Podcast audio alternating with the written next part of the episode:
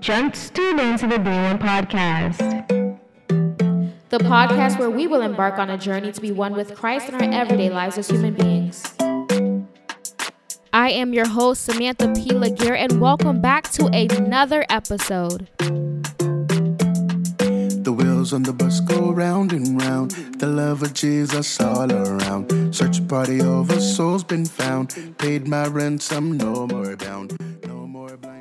Friends, welcome back to Reflections of Conversation with Friends. It is season three finale, and we are talking holy but horny. So, Reflections of Conversation with Friends is just a series that we host on the Being One podcast, where we just have special friends that come together to have certain types of conversations. It is no, it is not scripted. We're just genuinely having a conversation, and we are just inviting you to be a part of it. So today we are having our most anticipated conversation. And this conversation has to do with all things relationship, sex, marriage, dating, and the whole nine. Okay. And so we have special friends that are joining us tonight. We have actually our co host, which is Monica Tookes. She's been here before. She is a common friend. Go ahead and introduce yourself, Monica. Hey y'all, my name is Monica. Um, y'all, I'm just child of God. Okay, that's pretty much all I gotta say right now. Um, I call myself a firecracker for Christ. So if that comes out, just don't mind me. Okay, just let the Holy Spirit do what He do.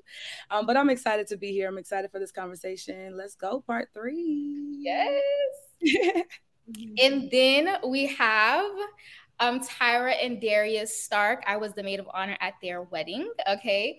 Um, so please go ahead and introduce yourself. Darius is his first time on the podcast. We've had Tyra before, but Darius is new. So please. It's crazy, man. I think this is my first time. Man. I know. okay, I'm the talker. Um, hey everyone, I'm Tyra Starke, I'm Darius Starke. and we've been married for a year and are expecting. So I apologize in advance if I have to get up and use the restroom in the middle of this. Um, but yeah, so uh, my honey bunny, where to the start. Gotta be on the show, man. Yes. I think last time we were on here, well, I was on here. You, I didn't know you. I don't think You, you, Did I? You were dating. you were. Yeah, you were talking about marriage. I did. I don't know. All right. And then we have the newly engaged couple in town, Jasmine and Xavier. Jasmine has been here before. She was on season one. So she again, we know we know her, but we do not know Xavier. So please introduce yourselves. Thank you guys so much. Yes, it was it was crackling a little bit. So I don't know if you guys want to redo that a little. Sure, can you hear me? Yes, better. Oh, okay, perfect. Okay, again, hi guys, it's Jasmine, and Xavier. We are engaged, the soon to be Josephs. Um, we're just glad to be here, and we are riding this journey out with the Lord to the wedding day and after. And so, yeah, thank you for having us. Yes. Okay. So, Monica, we're going to just be bouncing back and forth. It is a conversation. So, please don't just expect us to just ask questions. I want you guys to just converse as though we were on a FaceTime call. Um, but before we got on, Tyra had a comment, and I want you to make this comment live, please. well, this morning, me and Darius was talking about. We were like, um, "Well, what are what are me and you going to talk about? Because it's okay when we're horny because we can Yeah. act on it." So I was like, huh? So yeah, he was like, "Well, maybe she's going to ask us about like past times, I guess." And I was like, "Oh yeah, that makes sense." Because I was like, I mean, yeah, we held out for so long that uh, when you're horny, you just get it in. Yeah. I want Monica. I want Monica to comment on that. Well, I do actually still have a question for y'all. Okay. Um, Yeah. but let's just jump right in. Let's just do it. Let's do it. So I'm curious. I know that you all can act on it. Praise God. That just there's been undefiled. Praise. God. Now, I do have a question though, because now are y'all always in the mood? Like, is it sometimes like where one is in the mood and one is not? And if so, how do y'all deal with that? Like, you know, Tyra, is there a moment where you like, no, not right now, or whatever? How do y'all deal with that? You're supposed to you want to start off? Absolutely. I mean, um, even pregnancy, it got even not. I don't want to use the word worse, but um, sex drive for me, like first trimester, even sometimes now, because I just feel like I'm like so big. it's like sometimes I'm just so tired. So I, I would definitely say during pregnancy, it highlighted more to where it's like maybe he might be in the mood and I'm not. Um, or it could be because I work from home. So he's been out all night. He at works an hour away. So by, by the time I'm like in the mood, he may be like super tired from like a long day, 12, 14 hour shift. So yeah, absolutely. Definitely like have times when we are both maybe tired, one of the others feeling it more than the other. I will say if he's I would say if you're tired though, like you still get it. Like I think you still get it more than me. Like I'm like you I saw a reel and was like this the different pajamas that women wear to let the man know if she's in her mood, do not bother her. She's not in the mood. But she got them satin on. Oh, okay, that's the green light. Like you can test the waters a little bit. So satin pajamas. like I haven't seen. Yeah, I, I gotta notice them. Oh, You know. Yes. Oh. Okay. Anyways, or like the lingerie. Like if I'm like, okay, I'm feeling lingerie. You know, whatever. But you can go. 'Cause Yeah, I, I agree though, because Yeah. sometimes when you're working a long day and long shifts, how you don't really get in the mood. But um, I know sometimes we make it a point of time to try and build that during the week, yeah. so we won't lose that connection. You know? Sometimes you can be so invested with life that you forget. I hate the word scheduling though. Yeah. I don't like that word. Yeah, but you know, It's like like we'll wake up and be like, okay, today. that's scheduling still. Right. Still scheduling. Yeah, yes, but it sounds so bad. But I mean, I mean, I know because I mean, it might be some people that may have questions, like they, because I think isn't there a script? Correct me if I'm wrong. I don't know if it's a scripture where it's like you know women can't deny their man.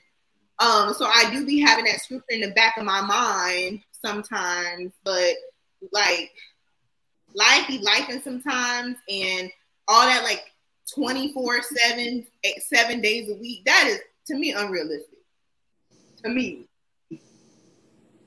I think this is good. I think this is good because the last time we were on, the mm-hmm. last time we were on, Tyra, you were single, and we were talking. All of us were talking about the urges that we feel, and it's like almost when you're single, it's like, oh, I just want to jump on it. You know what I mean? But now that you're married, you're admitting that there are times where you're not necessarily in the mood, and I like that concept because it causes us to think, well, when one person is um, sexually aroused and the other per- person is not, in your singleness, you had to learn how to even have some self control during that time. So I even want to talk about that a little bit too, because let's say Darius is in the mood, but you're not, right? How how how do you control yourself to not go act on what it is that you're feeling in that moment? I think it goes to show like marriage is kind of taboo a little bit because people think that when you get in marriage, it's a constant thing of sex going on constantly, and that's not the case. Because like like she said, a lot of times she might be in the mood, I might not be in the mood. I might be in the mood sometimes, she might not be in the mood. But it kind of goes back to dating, Yeah, um, gonna because when you, when you when we were hold, waiting yeah, when we yeah, were waiting, it, it was a lot it was, harder. it was hard yeah But now it's kind of gotten a lot easier because I understand her more and I've got that connection with her now. So I understand, you know what I'm saying, the times in which she's not in the mood. Um, so I got to be respectful of that. It's kind of like sacrifice. Yeah. Sacrifice. And, but but then there are sometimes like if he's not in like if he's in the mood and I'm not, it'll take me like ten minutes. I'm like, let me just go ahead and my husband had a long day, you know. But I mean, it's I would say that was kind of like before I got pregnant. Pregnancy, I straight up was just like I'm tired, like, and he understood that. Like we had a conversation about. It. It's like I'm not, you know, denying you or anything. I'm just like my body physically just does not want to do it, and I think because we had such a strong um, when we were dating, courting, engaged, we had to withhold ourselves and stuff. We got to know each other on a more emotional, mental, spiritual level. So, like, sex was some, for some couples, sex is like the only thing they have in common. So if it changes, now you mad, or now you in your feelings, because y'all ain't got nobody nothing else to talk about. Like, yeah, don't read the was, word or something. Right, right. So I think that's another great reason to wait in a relationship if you're courting, dating, is because there are going to be some times, and then our marriage, our pastor told us there's going to be times when like he's at his sexual peak, being in like your age now. We get in our sexual peaks when we are in the, our 40s. Yeah. So this situation may arise again when I'm 40 and I want to do it every single day. And he's like midlife crisis and don't want to do it. Yeah. so, good. yeah. Good. Sam, you want to pick up? So I'm glad you asked that. Oh, your feedback. I'm glad you asked that question because I was going to ask that. I think that there's this misconception that, oh, um, self control goes out the window when you're married. Um, it's something that should be practiced when you're single, and it's just like, okay, well, we're married now, so like we don't ha- we don't have you know those those problems, which is not necessarily the case. There are married couples that do have an issue with self control, and it's evident when we see that one goes out on the other or whatever the case may be. So I think that it is vital that when we are in a season of singleness, that when we practice self control, that this is something, there's a habit that we are establishing, like there's a way in which we're living. And so even in marriage, it still applies because if one, like Tyra or Darius, one wants it, one doesn't want, what the other one's supposed to do. You know what I mean? Like if they were used to, um, like acting out on their urges like dur- when they were single and things like that then then what happens in marriage. And that's why I'm so big on that, even as a single and like dating and stuff like that, is because it's like if you cannot show me that, for one, um, the scripture says that how, it says marriage is to be honored by all, and the, the marriage bed is undefiled. And so it's like even if we're not married, we're even though we're not married, and yet we're acting you know sexually or, or we're engaging in, in, sexual activities whatever the case may be that that that shows me that even if we were to be married i can't trust that you won't be going outside of the marriage for sexual activity. You know what i mean? Because it was being done prior to the marriage. And so i think that there's sometimes a misconception with oh self-control goes out the window when we're married so i'm glad that you asked that question and they were able to shed light to that i also wanted to add that um I feel like there's this pressure on women where it's like the scripture where Paul was talking about, oh, like, you know, don't um resist your husband or you know, don't hold out or whatever the case may be. I want to shed light to that because my understanding is that when he was when he was addressing it, it was because they were they thought like having sex was kind of against God. And so they were on like on some, we're gonna fast and we're not gonna have sex because we want to be holy.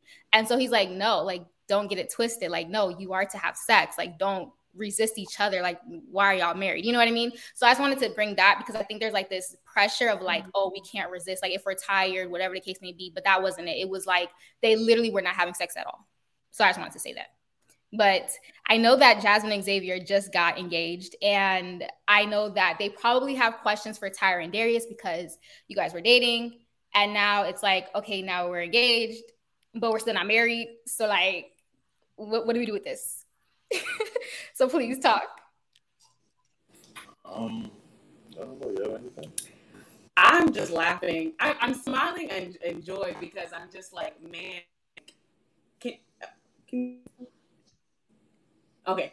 I'm just laughing because uh, one, Xavier has, I don't know if y'all hear his commentary, but he's just mm-hmm to everything that everybody's saying. He's like, yup, mm-hmm, yup, I'm ready. Like, and I just think that is so funny. But yeah, I'm like, I should be taking notes because I feel like right now I'm still on the like single side, like that Monica was like when we were single, we were like, we're ready, like I'm still there.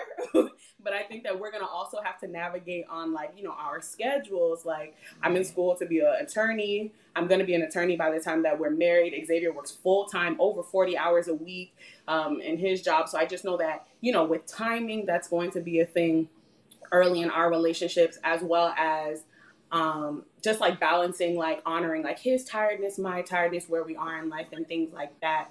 So I mean, I already appreciate what like Tyra and Darius said because I think it just really like is just going to be conversations for us. Right. But right now, seven days a week is my goal, and I'm just like. now I'm not gonna lie. When you first get married, it's like but, boom, boom, boom. And yeah, and so I have I have moments when I'm like, this is how we have a little baby start because I was off work for two weeks. This is when I'm not working. Where I have it's really her fault why we got I was fault. on 10 the whole two weeks of Christmas break. And he's like, babe, I need a Calm day down. off. so I need a rest. You will have, yeah, those moments. But I do think I think and maybe social media pressure maybe is what maybe gets some people kind of thinking like, oh, I, I gotta do this couple thing, but they they're sex magnets and I have to do this all the time. it's like you got with everything, you gotta do what's best for your marriage. Right. How we do things may not, you know, from some people have start TMI, some people have parts of the day that works better for them. I am an afternoon girl. Do not come to me when I am freshly out the shower in my pajamas with my head bonnet on. I'm gonna be looking like like who's about to take another shower? Like I just I've already done it. I mean I will, but I'm How you go a lot of these people? No, I'm not lying. I'm saying what I'm saying is I'm a but I prefer afternoon because you can still take your shower and be done with the rest of the day. How you know? That's I know, me. I know. That no, that's you too, though. Anyways, yeah. Next question. So what's the truth? What's the truth? There, don't be showing that now. I love it. Um, but you all said something that was so powerful, right? Um, and that we can all take from singles, engaged, but you have to understand each other. You have to know each other, right? You have to know each other's triggers. You have to know each other's cues. You have to know that time. There's you got to know afternoon is the time. You know what I mean? You got to know. Don't hit me in the morning. Like don't try it. So I think. so I think that's so important too, because even in your singleness and even when you all got engaged, you had to take intentional time to get to know your partner, but it doesn't end when you get married. There's still right. another level that you have to unlock. So I love, love, love that. Now for Jasmine and Xavier, I want to dive into this just a little bit because you all freshly transitioned from single to officially engaged, right? And I'm just curious, like, has something shifted in you all where maybe the sexual arousal is like off the charts, or maybe it's like we almost there, we almost at the finish line, like I just can't wait to get there. Like, what is it that you all are experiencing, and how what strategies are you all putting in place to help you navigate this new journey? Um honestly, it's like a it's like a race to the finish line. And if you've seen people work out, they have those restraint bands on them. And you're so close, but that restraint of temptation is right there for you, trying to trying to keep you from getting to where you need to be.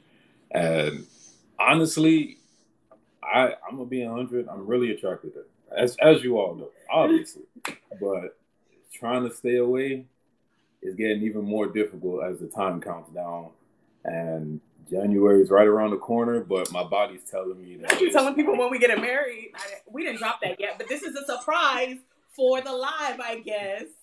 We're getting married in January. Okay. It's um, it's like it's it's it's just difficult because you want you want to do it, but at the same time you want to honor God in what you're doing, and trying trying to finish the race of you know engagement and everything to that point, it's, it's, it's honestly just just draining. But you just got to do it because you have a bigger purpose in honoring God and respecting the temple that is your significant other. I I love it. Yeah, I'm, yeah, I'm gonna add to that because um, you asked like what type of things are we trying to like keep in place because it it's so funny because the day that I got engaged, like Tyra was warning me and was just like, all right, now it's gonna get harder. And I was like, no, it's fine. We're on cloud nine. Like, but we already knew when like, when we were gonna get married. So I was like, okay, July to January, like it's fine. And woo, it was like two weeks, and I was like, we have so long to go. Yeah. And it got really, really hard. So um, it definitely has gotten harder. And it definitely requires us to like stronger boundaries mm-hmm. than we had before.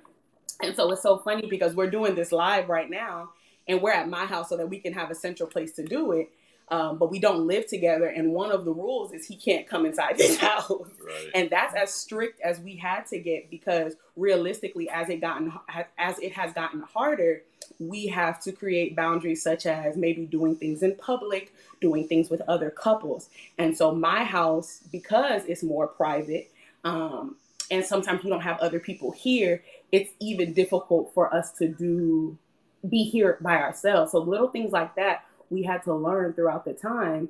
And so that's like one of our um, ways of trying to just like honor God a little bit. And my mom is here too. That kind of like helps us out to like not, you know, fall into anything. But yeah, creating those different types of accountability because without it, your own strength won't do it. So it's mm-hmm. like we really, really have to create those boundaries. And sometimes we still slip up and then we have to revamp those boundaries and go to God and be like, hey, how can we fix this? And we've had mm-hmm. times where we like have to pray over our, you know places in which you know it are difficult for us like maybe a house or a car stuff like that we have to pray over these things so we don't get tempted in those places when we are by ourselves and so right that's kind of what we We were just talking about that um, before the live with my brother. He was over here helping us with furniture, and he was saying too, when him and his wife got engaged, it was so much harder.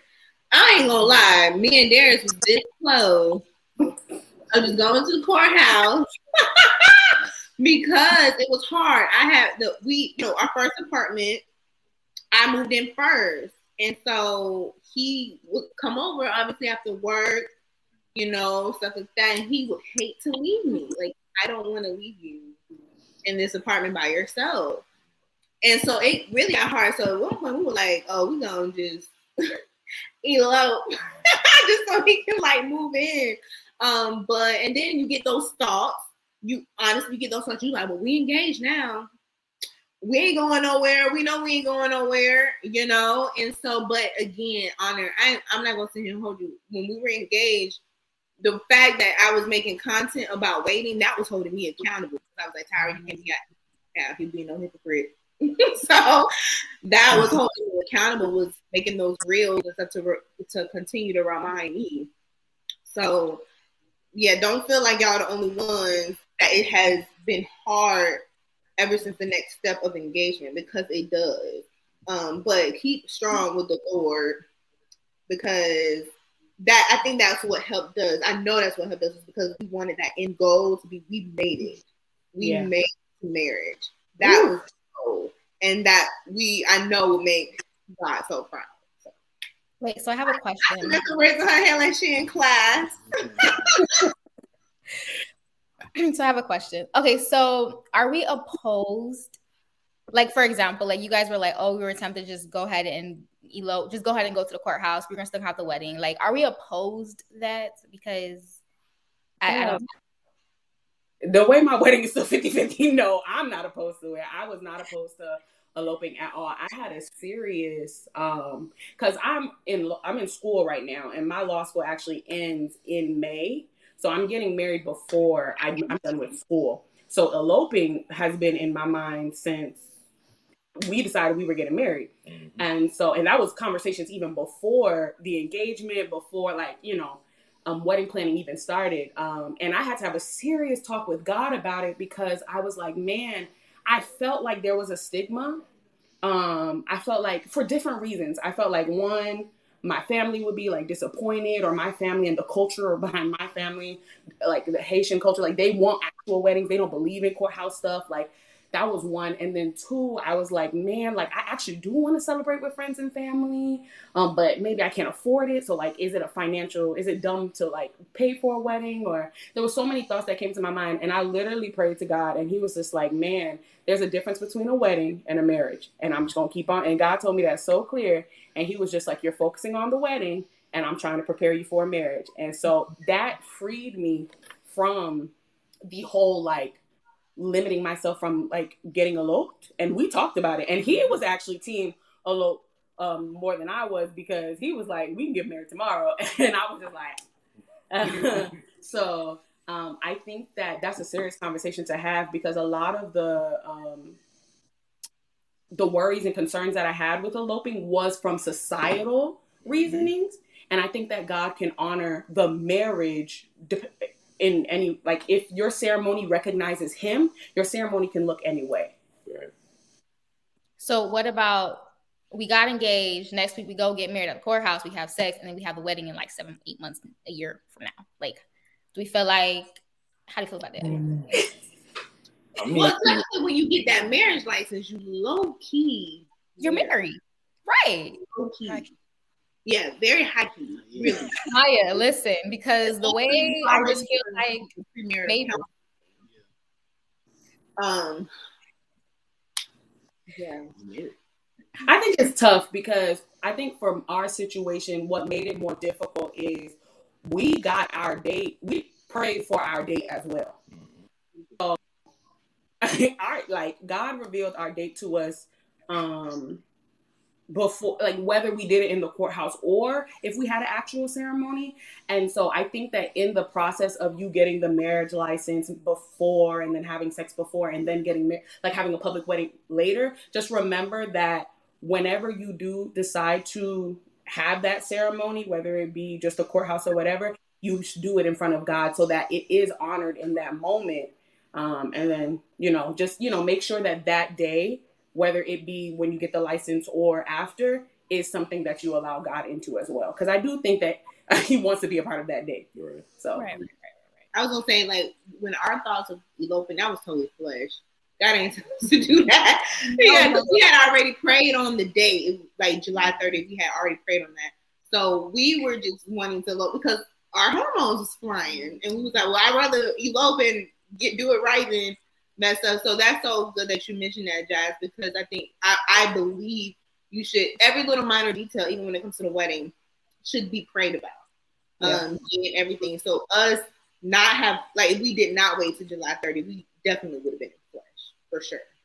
Mm-hmm. I love, love, love that you brought that out because we will make that decision quick, okay? Because of flesh, you know what I mean? Like, let's just get this thing over with, let's get it done. But we got to bring in that old word, which is obedience, right? Mm-hmm. And we got to understand that that's the foundation of anything, right? So if we started on flesh, then guess what? It flesh can be the very thing that end that thing too. So you don't want to jump into it based on those emotions or those feelings or those desires or those urges, right? Um, and also, um, Sam, I'm sure we're gonna get into the single side in a second.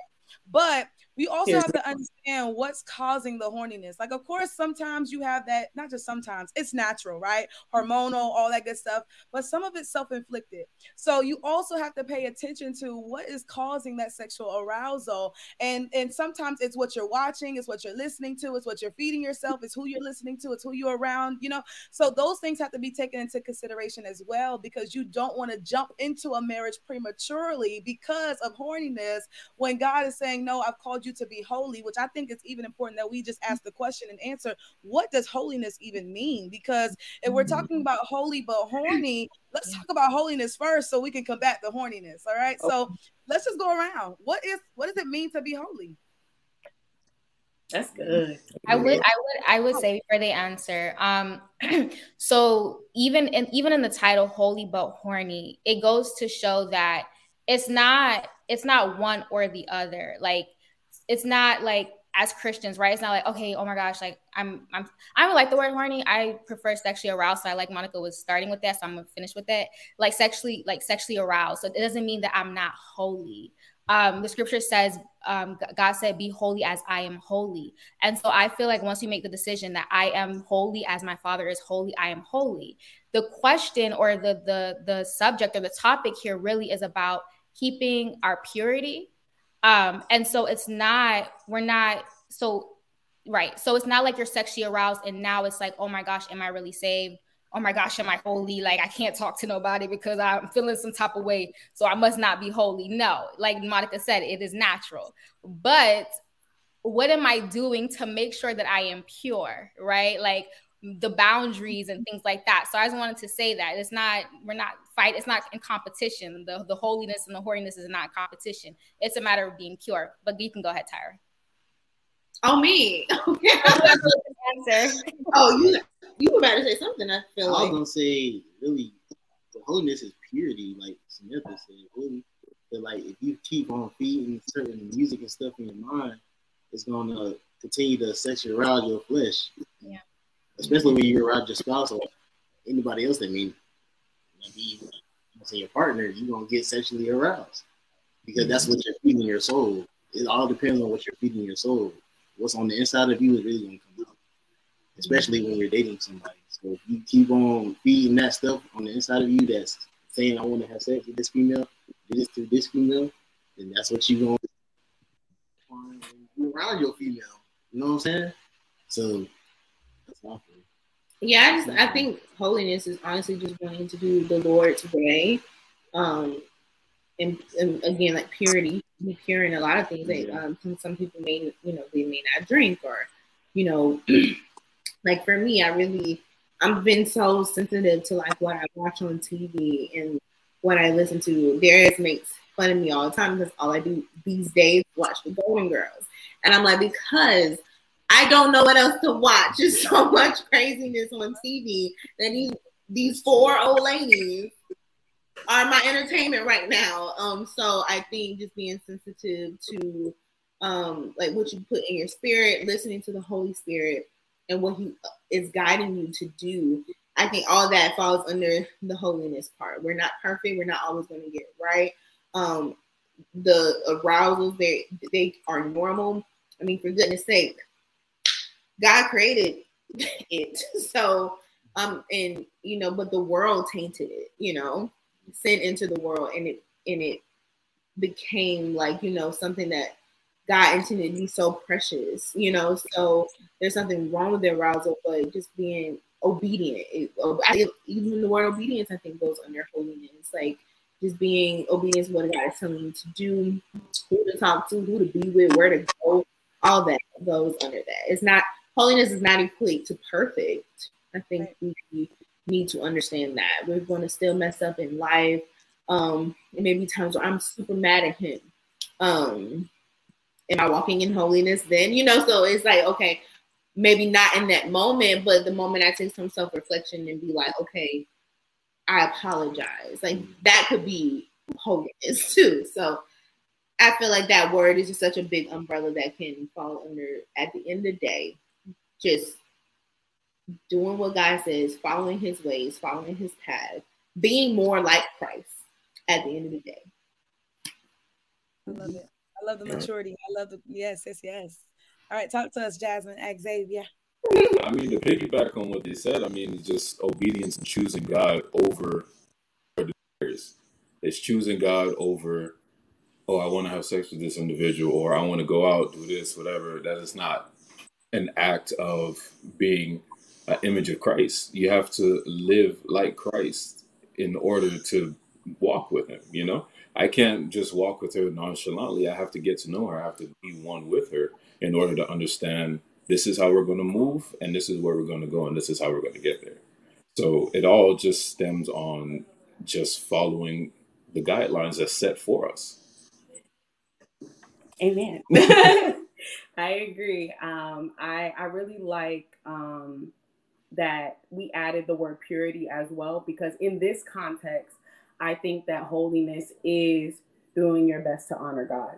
like it really is, and I think that purity we have like what purity culture says it is and throughout this whole relationship i have learned that purity culture and actual my actual purity walk are two different things um, purity culture just told me to stay away from things without me truly understanding. And I'm not talking about everybody's purity culture, but what I've seen is just like, just stay away from stuff.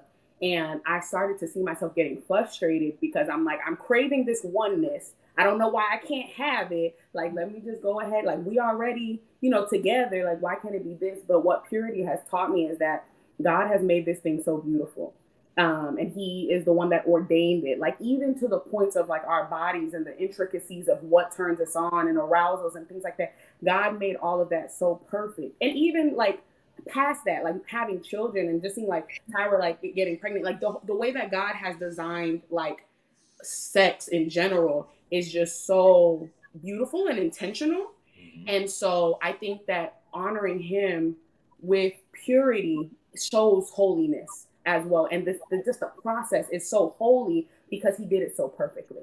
So if we just keep on just trying, because I'll be it's a or hard, like we said before. But I think that there's holiness in the trying and the going back when you mess up and the trying again and just being like, hey God, I know the way you do it is the right way. My way is trying like my flesh is trying to combat that, but I like your way and I want to do your way. Even when I don't like your way, I want to do it your way. So that's what I think holiness is. That's good. I have a question that came in, and the question is how do you um, deal with being aroused and staying holy? That's for y'all. Right? Listen, so I think I think it's so funny because when the Bible says stuff and it be so clear, but like you don't know it like until you're like in the situation, like flee from temptation. Like flee is real. I it's funny because without going into details, but it's like situations where it's like get out my car, get out my house. Like it's like those type of situations. Like get away from me. Like literally step away from me because if you don't step away in this moment, I'm feeling weak. Lord, come into this situation. Holy Spirit, you're welcome here. But like it's literally like snapping yourself out of it. I see it kind of like you know Forrest, run. No, literally. like I see it like you ever like take a cold shower to wake yourself up. Like I literally see it like that. Like whatever that cold shower has to be to wake you up, like do it because it's been a situation where it's like, yeah, get away from me, and I mean it with the holiest, in the nicest and the holiest not, way. Not to be mean, right? Like, yeah. You need to get away from me in this moment because things are start you start to feel things and you start imagining things and once that imagination takes presence in your life ain't nothing gonna stop your actions from doing what it wants to do exactly so you want to like and so somebody told me this one thing once and i say it all the time in our relationship you can turn away at any point i think sometimes people are like ah we already are you know touching on each other so we got to keep going ah we already got a shirt off so we got to keep going ah we are you know and going no you can turn away at any point of like whatever you're getting to. So for us, like one of the things that we are watching, we have to be like, we don't, we can't make out because if that make out starts to feel, it starts to get hot, then it's like, all right, time to reel that back in because it will keep on going if you don't literally run away from it. Mm, that's good. Darius, go ahead, Darius. I'm gonna say what Jasmine said. God gives us the choice to decide sin or whether to do his will. Because at the end of the day, it's our choice to do what God says to do or what the enemy is on us to feel at that time. You know what I'm saying? Because it's really up there. That's good. I was gonna add. Um, I love that you say that. Um, like you, you have a choice. Like, will, will you be holy in the situation? And I love how you said like even even though it can come off like harsh, like okay, get out, get out, get out, get out, right? But I'm very big on like truly exemplifying God. And if God is if God is a man of his word, then that that's what I desire to be, a woman of my word. So if I said I was not going to do anything, even in those situations where it's just like it's getting a little, you know, a little heated or whatever. I remember literally being in a situation and I was like, just start talking out loud. This is this is how you know this be the leader of the Holy Spirit because in your right mind you wasn't gonna be saying stuff like this. But it's like, oh no, I can't. Play. I literally was saying out loud, oh no, I can't play with fire. You play with fire, you're gonna get burned. I just kept repeating that. It's like what? Like I just kept saying it. That's the Holy Spirit because who? Why would I say? You know what I mean? And so it's just like I think when you when you have a genuine desire to like honor God and to be holy, like you, he gives he literally gives you a way out, and that's what I've learned. Like there is always an exit. And I, I, love how Jasmine said sometimes we feel like, well, dang, I'm already here. I'm already in this position. Might as well go the whole way. But no, like he literally gives you a way out. And we've had these conversations before, Monica, and it was like we asked God for deliverance, but yet we prepared for it. And then we just go right in. There's an exit, but we just continue on all blindly, like, ah, da da da da. Like, oh, God, that happened. it happened. Just happened. Go ahead and it's, it's, it's, almost like you're hypnotized by that emotion, by that feeling that mm. that you can't snap yourself out of it. But yeah. if lean on God, as the Bible says, lean not onto your own understanding. Mm-hmm. And once you understand that hey, this is going to turn her on, which is going to turn me on, which is going to lead to something, and then God forbid something happens, but boom, something happened. You just have to choose to choose God in any situation like that. And I want to add because you said that I'm like I'm so thankful. Like I remember the old conversations um, and talking about this in singleness, but I'm just so thankful to have someone that is on the same page about it. And like that is something that has been such a blessing because there are times where I'm like, yeah, no, I don't care. I'm I'm I'm I'm running into the fire. Like there are times where like I'm literally weak um, because of other you know situations or just because you know maybe I didn't read enough that month or maybe I didn't um, talk to God that day or whatever. Like I, there's times where you do like just struggle, and so on those times there are times where He has been very strong. He's like, hey, no, or like vice versa, where it's just like, hey, like come on, you know, we we're, working towards something. We want to honor God, and that has been so helpful because you know, there are situations in which if it's not if you if it was up to me, then you know it wouldn't be it's, it wouldn't have ended well. But like thank God that you have someone that is going to continue to like push you to do the best because we both have a goal. Right. And also in that moment, that's an opportunity to say, God, I choose you over myself. Yeah. That's yeah. choosing God, saying, I'm not going to take control of this flesh mm-hmm. that you've given me. This is your temple and I'm going to let you lead my temple. Mm-hmm. And this is why most times it fails because we don't give God the reins. There's a sticker that says God is my co-pilot. I rebuke that in the name of Jesus because if I'm the pilot, we stranded. We're crashing. We're done. But just just let God lead in every aspect of your life, from the time you wake up to the time you go to sleep, even while you're dreaming. Make sure that your mind isn't focused because sometimes we even have dreams. And those dreams leads to the next day like hey you want to hang out? And in basic terms it's like i'm trying to do something. Mm-hmm. but you just you just got to keep your mind focused on god. Preach better come with it i'm telling you but this is so good y'all see y'all don't know this about me but i'm actually married um if you look at my finger right here i have a spiritual ring oh my Girl, Y'all looking like what? Girl? Oh, I Bring him in. Where he at? Samantha, what you doing? dropping a bomb. But no, no, no, no. But even in my my singleness, there is a scripture. It's actually in Isaiah 54 5. It says, um, For your maker is your husband. And I literally treat God like he is my husband. So when my husband comes, there's already a level of honor and respect and reverence, right? And I, to me, that's what holiness is. You understand what I'm saying? Because one thing that you all keep saying, the commonality that I keep hearing is we choose God over the flesh.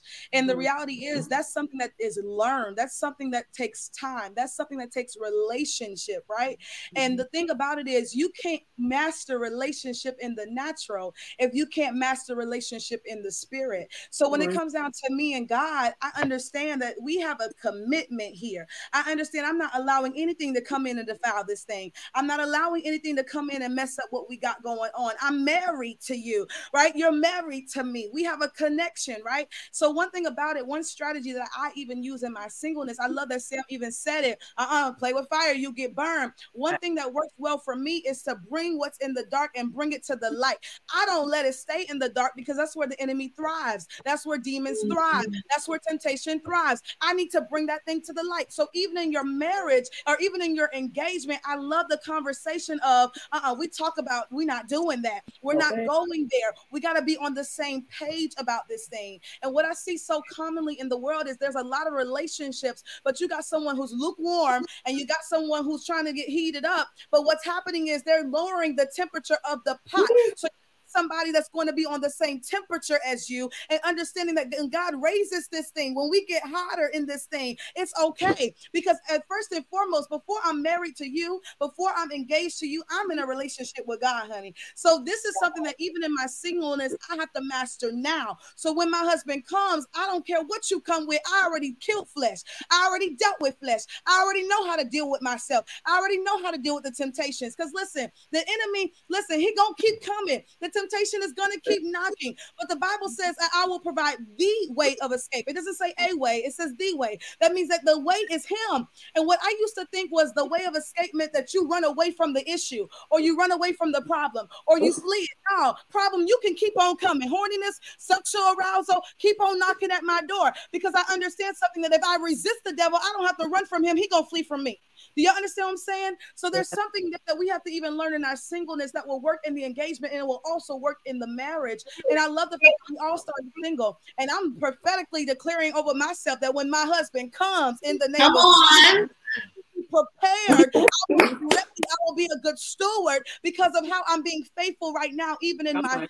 married season in the spirit. Amen. So I just uh, love the conversation. I love where it's headed. Um, Jasmine Xavier, I'm proud of y'all. And I'm so grateful that you are setting an example of what it's like to be engaged, but still godly. Engaged, but God is still at the head of this thing. And Tyra and Darius, I'm so, I love your relationship so much. And I love that God is putting it on display because if we're being honest, we need more kingdom relationships on display because the world is showing us what relationships should look like, but it's a lie. It's deceptive. So I'm so glad that you all are so transparent about even the waiting journey in the beginning. You were sharing it right when you were together, but you weren't married yet. Like even when you're married now, you're still sharing. So it's just a beautiful thing. It's a beautiful thing. And the, the commonality for anyone who's watching is God is at the center. He is at the center. He is the head of every decision. He's at the head. It's not that flesh doesn't come in. It doesn't mean that we don't deal with sexual arousal. We do, but we know how to combat the thing because we understand that we are in a committed relationship with God first and foremost. So this is good. This is good, y'all. This is good. Mic drop after that because.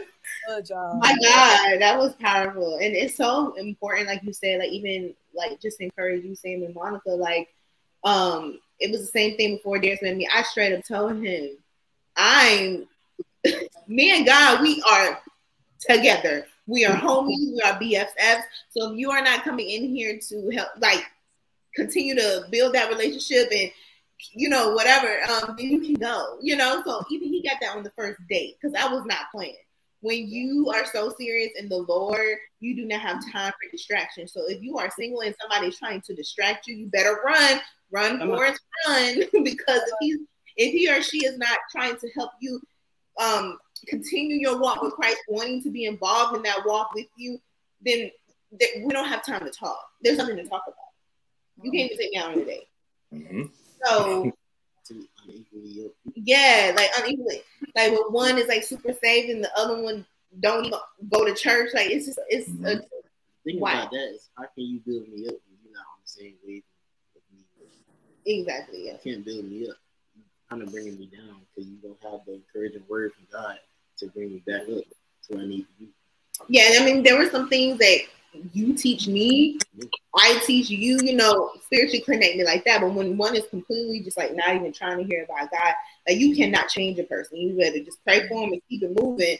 But you better be spiritually connected. I'm telling you, because even like Satan doesn't like marriage. He he wants to. That's why so many high divorce rates and things like that because he that's his goal. When, when God puts two people together, he wants to try to destroy it. So even when it comes down to like us and having arguments, no, no, no, no, no, let's let's rewind, let's regroup. At the end of the day, it's me and you versus the problem. Come on. Not the problem, not you versus me, because we are one. So it's mm-hmm. us versus that problem. So how we gonna how we make a solution? So the enemy wants us to, you know, get super. I can't stay mad at him for long. It'll be like five minutes, and I'll be like, "Stop, go on in." Holy Spirit will literally talk to me and be like, "You tripping? you know, you tripping, Tyra." Same thing with him. He can't stay mad at me for long because the Lord will like convict him. And so once we master that, like you know, God, it does not stop when you're dating or engaged. God continues to be in the center of the marriage. I always say He leads and we just He leads and we follow. Mm-hmm. Period. So I think that's so great, um, Samantha Monica, that you guys have that mindset, like because even even the um Paul, I think it was Paul. Yeah, I'm pretty sure it's Paul. Yeah, I'm working there. Um, where he was like, when you get married, like your time gets divided, you know. So you better have that strong connection with the Lord as a single person because you, I mean, your attention does you, you know, wife, and then you become a mom and work, so that time does get divided. So you better have that strong um relationship before somebody walks, you know, because thank God for being delivered. I used to be so naive when I used to think about it. I used to be so naive. We praise God for deliverance. Amen. I wanted to add because yes to everything that Tyra said, but Monica said something, and I was like, oh, this was so good because it was so true for me. Like this is things that you really need to practice in your singleness because for me, for the longest, for the longest, it literally was I was just running away from the temptation. Like I was just like I did a year or two of singleness of just like I don't want to do men no more at all. I don't want to date. I don't want to talk to nobody.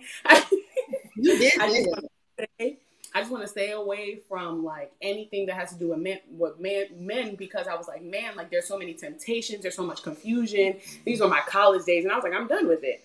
And so for in that season, it wasn't a lot of learning. It was literally just a lot of running without me really like addressing some of those arousals and again that confusion with what purity actually is because I was just like, you know what? Because this no nothing tempting me is around, I never get tempted. Oh, we don't got no problems. And so I think that it was just so it was a blessing for me to like come into this relationship and continue to learn about that. Mm-hmm. Like I was also I was working on it within myself, but I continue to learn because God was showing me so many things about myself in this relationship as well that I still had to work on in my singleness, I didn't even know about. So even like when you do get into that relationship, as you're preparing yourself for your singleness, you need that time, but also in the relationship, you're still going to be taught like what that um, actually looks like. Mm-hmm. And you can't just like pretend it doesn't exist because it'll slap you in the face. Right. And so I think one thing that I really appreciated was, you know, the hard conversations that I probably couldn't have with myself or I, I was scared to have with myself about like, you know, sexual past or whatever that may be, or, you know, what I was afraid of or whatever. Um, we had to have those conversations. and so it did open the door to be like, oh Lord, I need to come to you about some things that I may have thought that was no problem. And now I'm learning it is a problem or, or it is something that I need to address with you. So I love that you. Yeah. Um, yeah, no, I, I love that Monica Monica mentioned that because honestly, I'm the type of person I love a challenge. Um, mm-hmm. so there's a lot of things that Paul says that I just feel like I just feel like I can challenge it a little bit. I don't know. I'm just that that girl that I feel like just I can do it.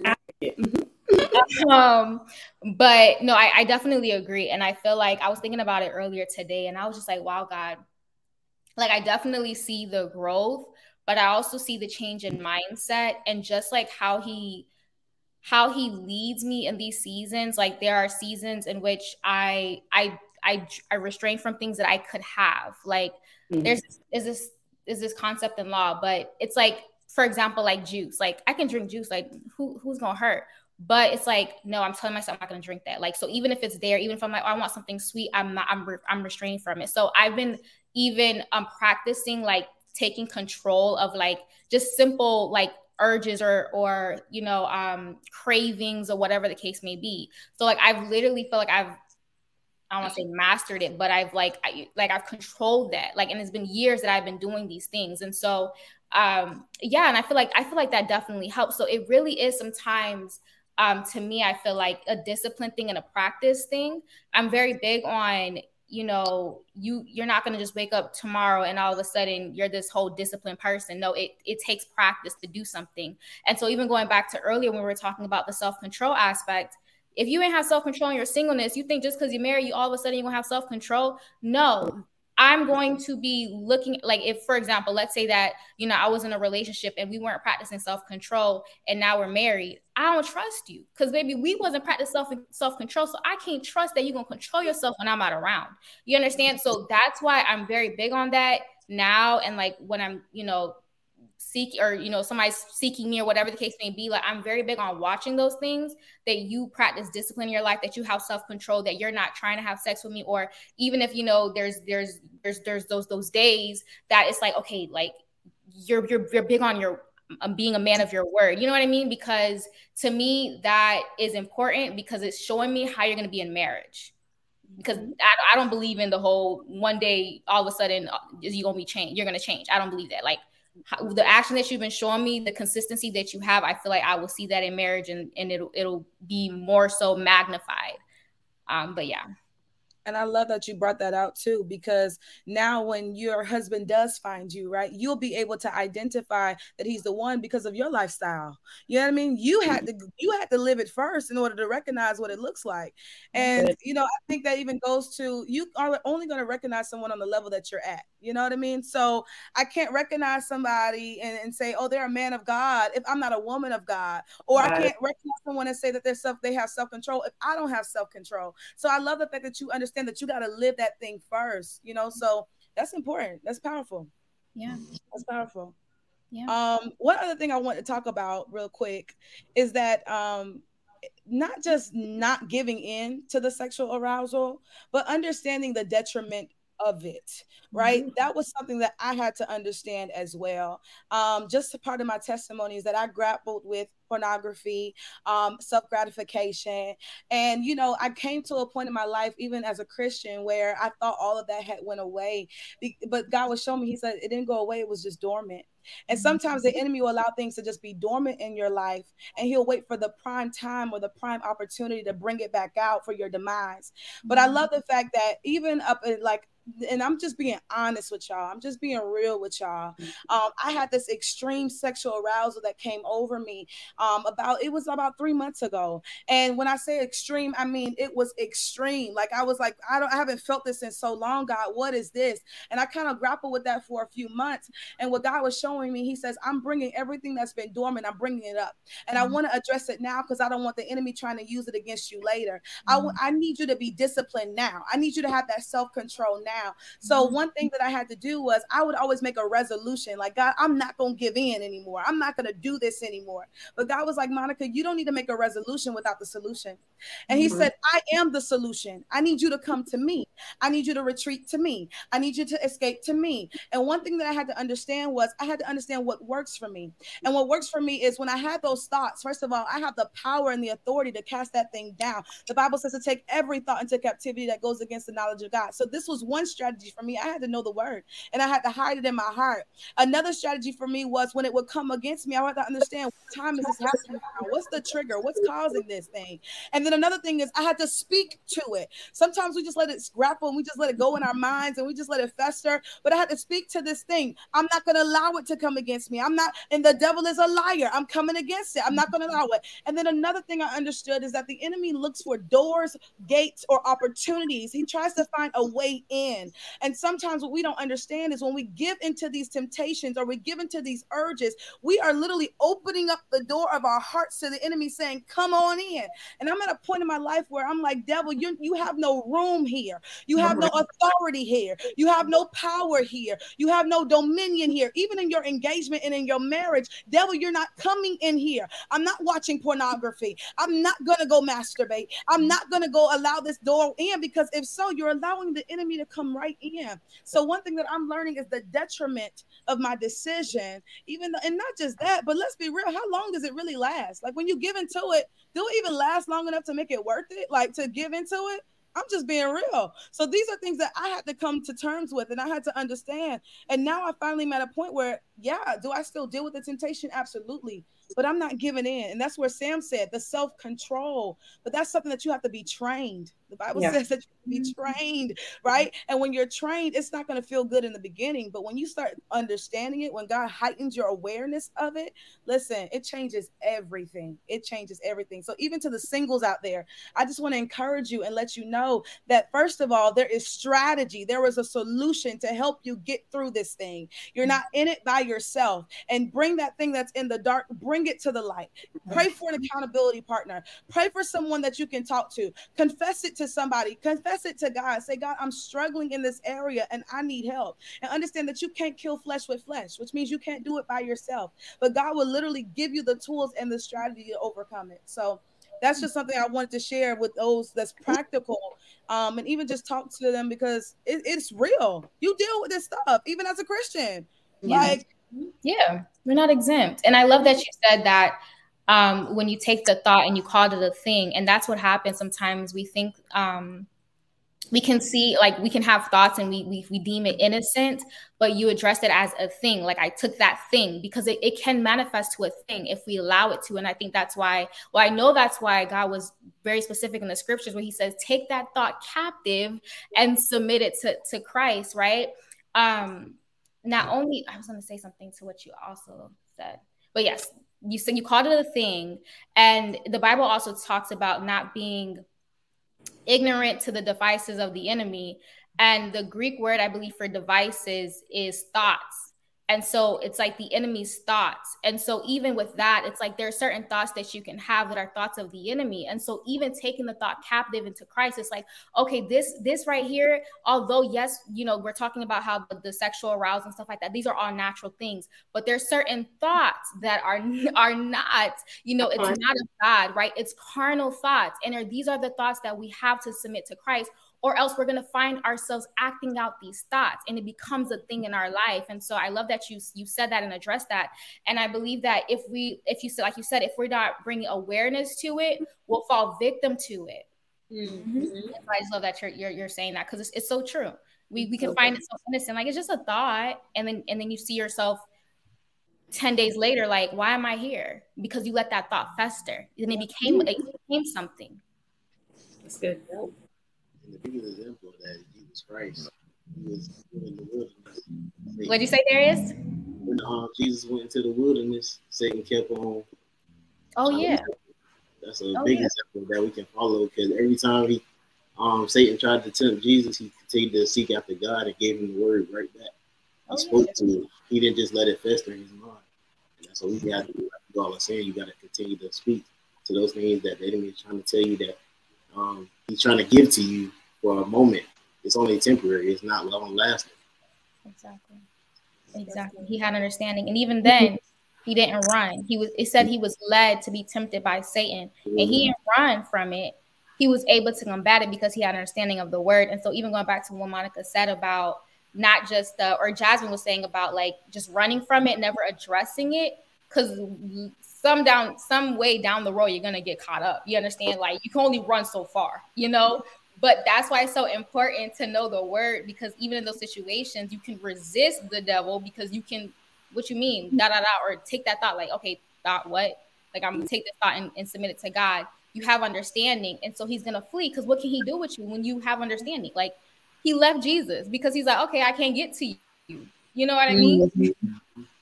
Until another time, and he said, I'll come back another time, and he's gonna come back. Yeah. He's gonna come back. Yes, but my thing is, I'm gonna make the devil work. Okay, exactly. He making his job too easy, too exactly. easy. Like he don't even switch up his strategy. Like exactly. it'd be the same tactics because we're so vulnerable, and and and that's the sad part because if we're in the word of god and we're truly being renewed in our minds and we're not transformed we're being transformed we don't we're not giving him room to come in like that anymore. Yeah. you understand what i'm saying? So um, another thing that's so powerful i'm glad that darius brought even up that that scripture and that verse and that chapter because the enemy comes with the word. He comes with the word but we got to understand that he he tries to manipulate it. He tries to twist it. And that's why I'm glad that you, Sam, said you have to have understanding. The Bible says, in all thy getting, get understanding. The Bible also says that my people perish due to lack of, lack of knowledge. So we got to understand the word of God because the enemy, he's coming with it, but we got to make him work. It's too easy. It's too easy. It's too easy. So mm-hmm. Jasmine Xavier, y'all making him work every time y'all address that thing and say, "Uh, uh-uh, not today. Get away from me, um, Xavier. Get away from me, Jasmine. Not right now. You know, you can't come in here right now. No, we're not there yet. You know what I mean? You're resisting. Think about it. Think mm-hmm. about somebody coming to your house, knocking, knocking, knocking, knocking, knocking, knocking. Eventually, they're gonna get the message if you don't open the door. You understand? Okay. So it's the mm-hmm. same same concept. Let him keep knocking. Eventually, he's gonna flee. He's going to flee. So that's good. How, how can how can you uh, feed that to people who's already being manipulated? How can you feed? Repeat that. How can you feed what you're saying in regards to the Holy Spirit? How can you feed that to people who's already already being manipulated? That's so good. That's a good question. So the way you feed it to people that's being manipulated, first of all, we got to understand that when we are feeding, it's not out of our flesh, right? So one thing I have to understand is I got to talk to the soul right? I got to talk to what is it that's what's the void in your life that's allowing you to be manipulated? What is the trauma in your life that's causing you to be manipulated? Where is your pain point, right? Because if I can speak to that, then I can get to the very root that the enemy has been using against you to even reach you in the first place. And I think what happens is sometimes we talk to the surface a little too much that we don't get to that childhood trauma, that we don't get to the fact that you were abused by your father or your uncle, or we don't get to the fact that you were rejected or you were abandoned, right? But guess what? That's what the enemy's targeting. That's what he's watching. That's what he's paying attention to. So I even want to speak to that individual on today who's on here who has been manipulated, um, or even has been manipulated by the word of God because it's been tainted by what people have said, but it's not the truth. I want to get to the truth. God is love. That is who he is. And he loves you so much that he has given you a way of escape, and that's Jesus Christ. And I think another issue that we have is that we don't talk about Jesus enough. The world keeps talking about God, but we don't know what God they're talking about. I want to be very clear that we're talking about Jesus, the Christ, the one and the only, the one who came to the earth. At, and listen, we got to understand that he was fully God and he was fully man. He did not lose his deity when he came to the earth. So that's very important to understand as well. Then we have to understand that when he came, he gave us the perfect example of how we are supposed to live. And not just that, but you have to understand what happened to him. Like even what you just brought up, Darius, how he was tempted, right? The very things that we go through, Jesus already experienced. And he showed us how we are supposed to live this thing out. But he also understood that we weren't going to get it right on our own. And that's why he had to die. But the beautiful thing about his death was he didn't just stay in that tomb, he didn't just stay there. He was resurrected by the power of the God that was on the inside of him. So I want to talk to that because we have to understand the power of God. We have to understand the authority of God. We have to under, understand where God is seated. And one thing that God showed me, it's not just about where he's seated, but we have to understand what the word says. He says that we are elected officials and we're also seated in heavenly places, which means we have authority, we have power as well. But I'm going to tell you right now, if I'm going to speak to somebody, I can't speak to them without word. And uh-huh. I think what's happening is too many people are speaking out of experience or mm-hmm. speaking out of pain, but they're not speaking Bible. You understand okay. what I'm saying?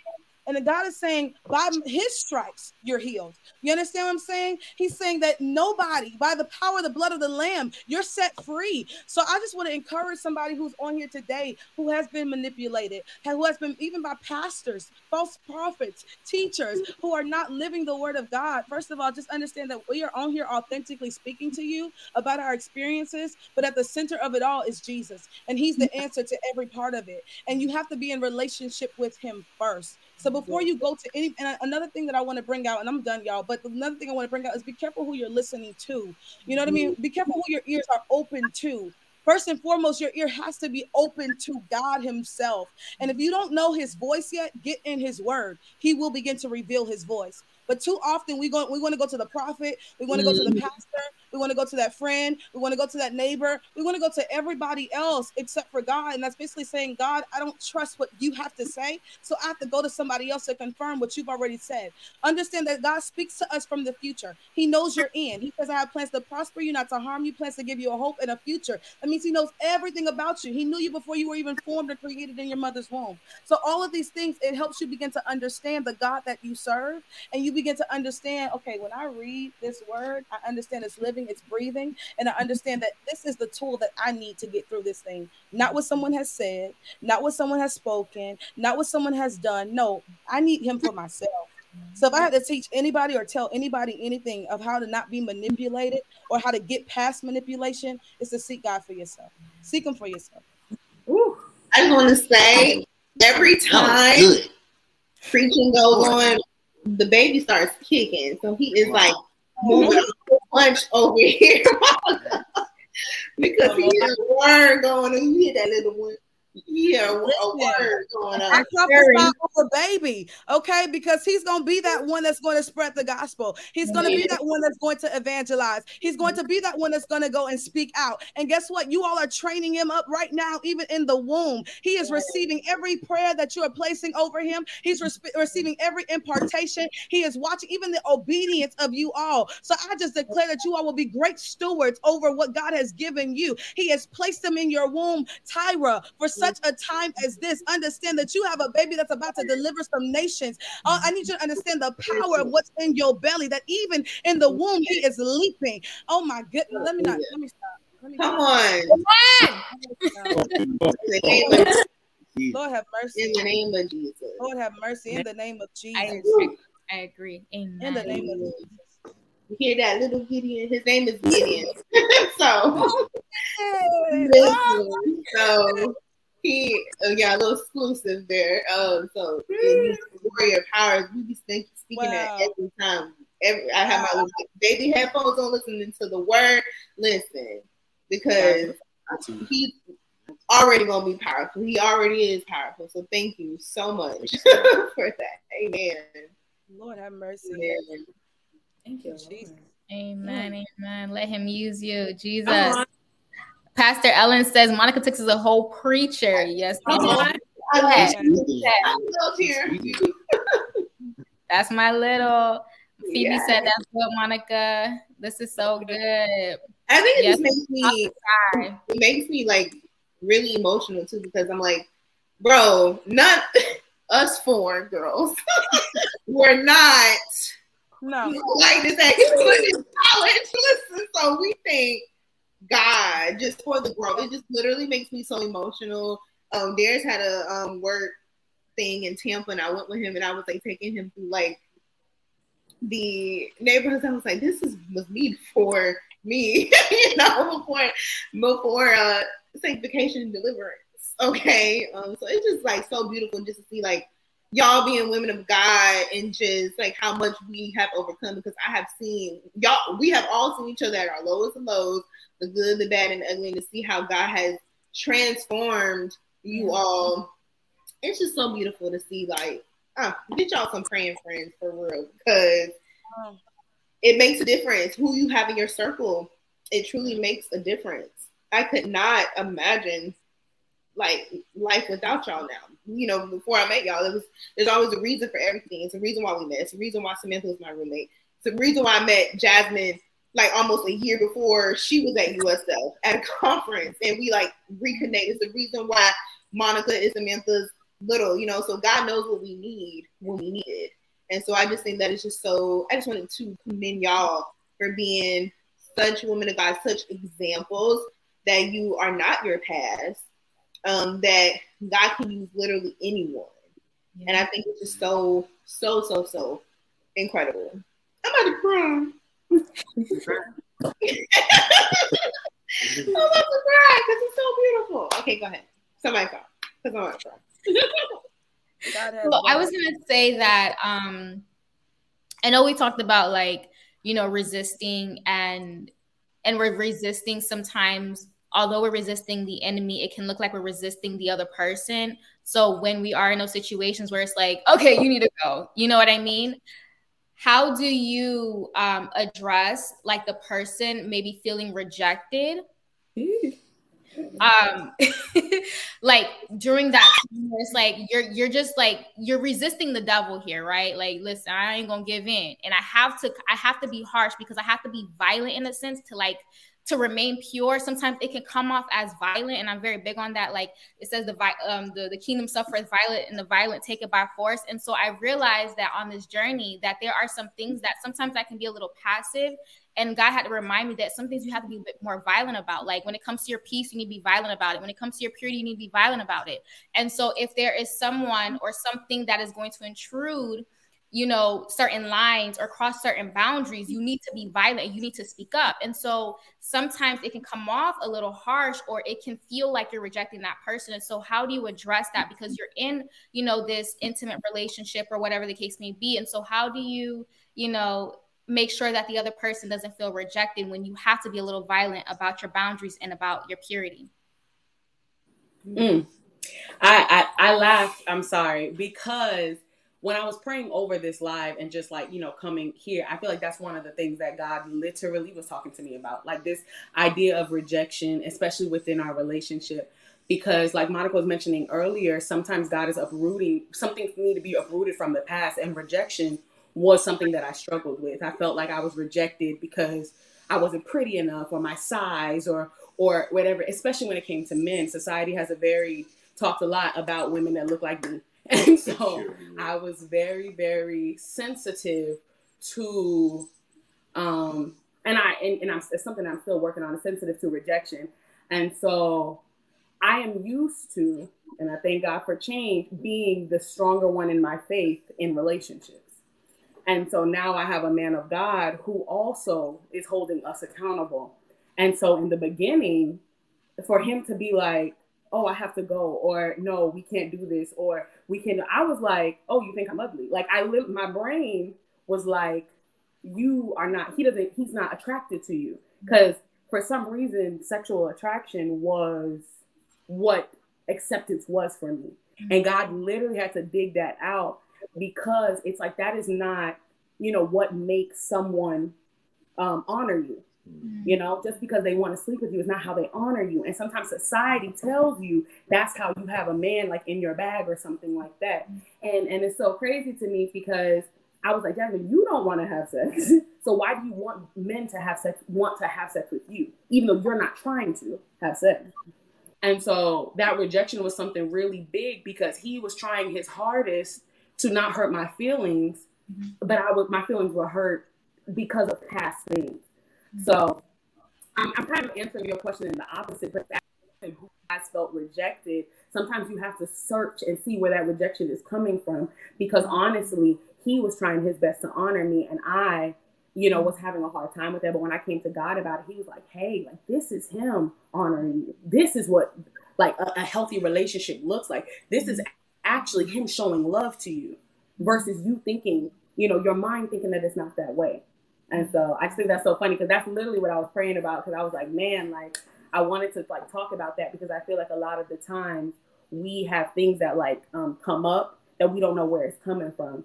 And so if you ever feel rejected when someone tells you like, you know, they want to save you, you and honor you, know that they are actually mirroring God in that situation. They're and really that is the yeah. They're really showing that they love you. yeah. Like that. They're showing like, hey, it's you, me, and God, not mm-hmm. just you and me. Because if right. it's just you and me, I'll be getting some every night. I'm gonna be blunt, but but in all reality, I mean, it's tell the God, truth, bro.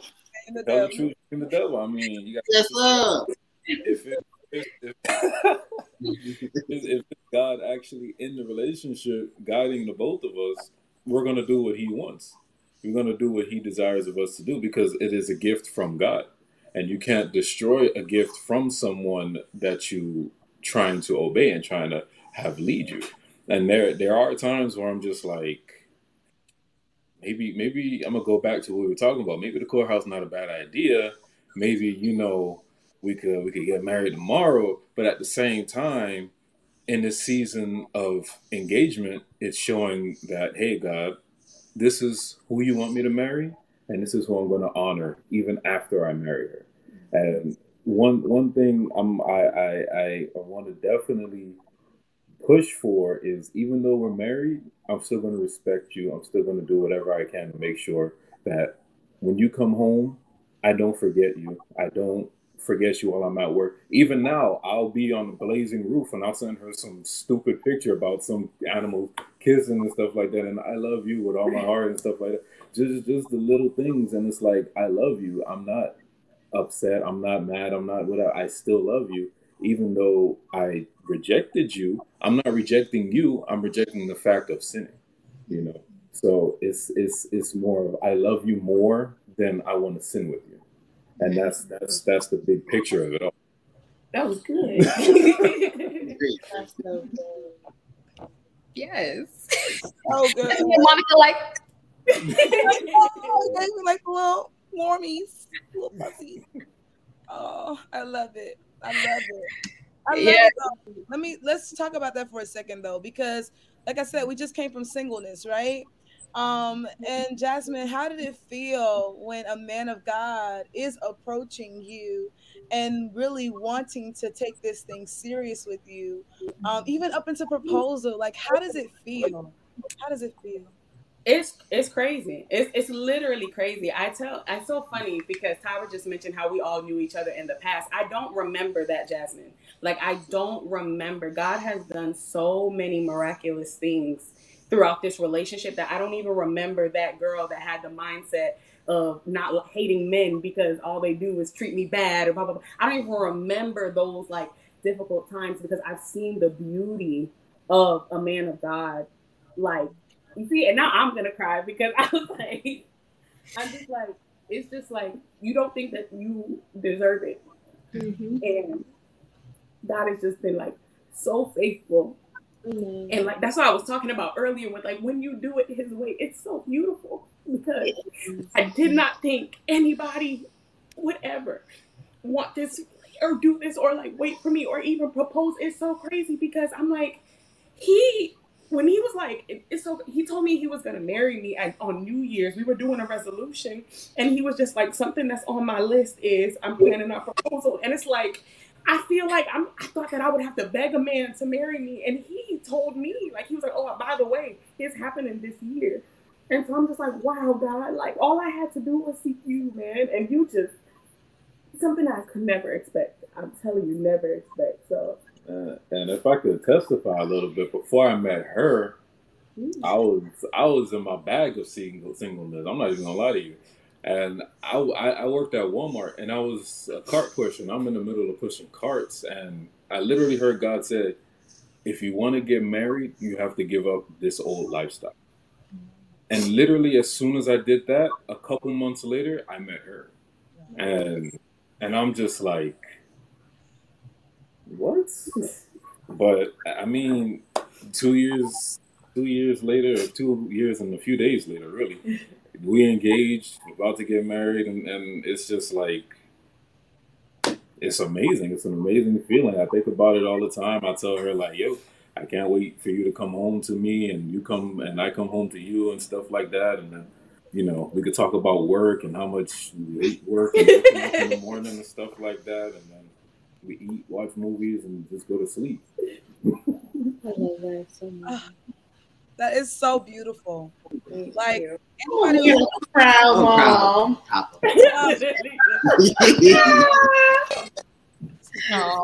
so soak it all in. I tell you, God is so good. I, I mean, same thing. Feeling like when Darius came into my life, that same feeling like I don't deserve this because of maybe you know past. I mean, I talk about in my book how um, you know, I was in a relationship in the past with somebody who was in a relationship who's dating two people. So I always felt that shame and that like I'm not gonna get married. I probably won't get married until like 40 because, you know, I just my past and stuff. And so being set free from that and, and it kind of it goes back to like rebuking the enemy because the enemy wants us to think like that. And it's like, no, God is a forgiving God. God is a gracious God. God wants best for his children. So it took me a long time to forgive myself um, and to even be open to love again because I'm like, I don't deserve that. I just want to like learn my lesson in peace. And it's like, girl, learn my lesson. You you repented and that's what Jesus went on the cross for. That's the lesson, you know. So feeling I definitely had a wall up, I think, in the in the beginning of our relationship because I just did not feel like like a man like him does not exist. Like I was like, you know, it was hard for me. Um, but he was patient. He was kind. He was loving. He was like, I'm gonna sit right here until every wall, every little piece of wall is torn down because you are deserving of this love. And so I think um, I agree hundred percent with Jasmine, and like I definitely had to deal with that myself. It took a while. I mean, I did personal therapy because that's how much I felt like I just was like I refused going to marriage with baggage and you know maybe traumas and things like that that I have maybe not hundred percent let go. And so, so I was doing Jesus and therapy, honey, because I was like, I want to change. I want to be a better me for my future husband. I want to be the best daughter to Jesus, you know, uh, the best believer, you know, just for myself and just continue to praise God and worship God the best way I know how and really be strong in that faith because um, the enemy will try to get you down and will try to, even when we're close to getting married, like, and bringing up past things like, oh, you know, it's not going to work out or, you know, I'm still struggling with this. And it's like, no, the devil is a liar. you know, what God has brought together, no man shall separate. Mm-hmm. And just continuing um, and just and, and that and it does not stop. I, I don't think it stops in marriage. I mean, there's still some things like if I respond to him a certain way, I'm like, whoo, okay, like like rewind, rewind, rewind. That's that's not how we respond. That's not how we respond today. You know, we've been set free from that, mm-hmm. um, and vice versa. I think for you too. Maybe. I don't speak for you, yeah. but yeah. That's beautiful. That is so beautiful. Y'all, y'all don't understand that this gives hope. This brings hope to so many people who have lost hope and love, who don't think that that person is out there for them you know and i just want to like i said this is us having a conversation but there are people watching and there are people that are going to watch this. And i'm just so glad that god brought you all into this space. And sam i'm grateful for you for just being obedient and even just bringing this conversation back because it's so necessary and it's so needed and y'all, you know, when you turn the TV on, you don't see godly marriage, godly couples, godly dating, godly singleness. You just don't. That's just not the society that we live in. But I do believe that the kingdom will come and his will will be done on earth as it is in heaven. And part of that is us sharing our testimony because it is so beautiful that God is a redeemer that God is a restorer. Tyra said it so beautifully, y'all. This was not us a few years ago, okay? I was on drink, I was drinking, partying, smoking weed, all the things. Okay. I was mm-hmm. out there sleeping around. I mean, just a mess. But God says, I can still take the mess and make a message. I can still make something beautiful from something that was broken. So I just want to encourage you. And I just thank y'all for just being so transparent, so open, so honest, and also just being so willing to just serve God wholeheartedly. Like, that is so mm-hmm. beautiful. That is so beautiful. And that's yeah. all I'm saying. I'm done. Monica, thank you. You are us. Period. A breath of fresh air, literally. And I thank God. I just thank God for this conversation as well. Because even though one of the biggest things I wanted to make clear, and I don't know if I said it yet, but like, you know, we are not perfect. I literally this relationship has gotten here straight on God's back alone. Like I don't know how we did. I don't know why how we got here, but God has brought us all the way here. So we're not perfect at all and listening to these conversations like we have all been saying it's ongoing learning. So like even listening to people anybody like i'm learning from a married couple but i'm also learning from singles. I'm also learning you know we're, we're learning from all of each other in this situation because it's so important to hear you know god speak through others. And so i really really appreciate you too. And i, I thank god for your word because you got a word. Amen. Amen Yes. I also wanted to add because you said something important, Monica, how, and I think that's why too, um, we have to highlight like these kingdom relationships because it, it's, it's, um, it's not surprising that having these sorts of relationships can be challenging and can be deemed hard because like you said they're not we're not seeing this. We don't see it on the tv shows. We don't see it in the movies and things like that. And so we've been subconsciously um, being fed a certain idea of how marriage and relationships should look like.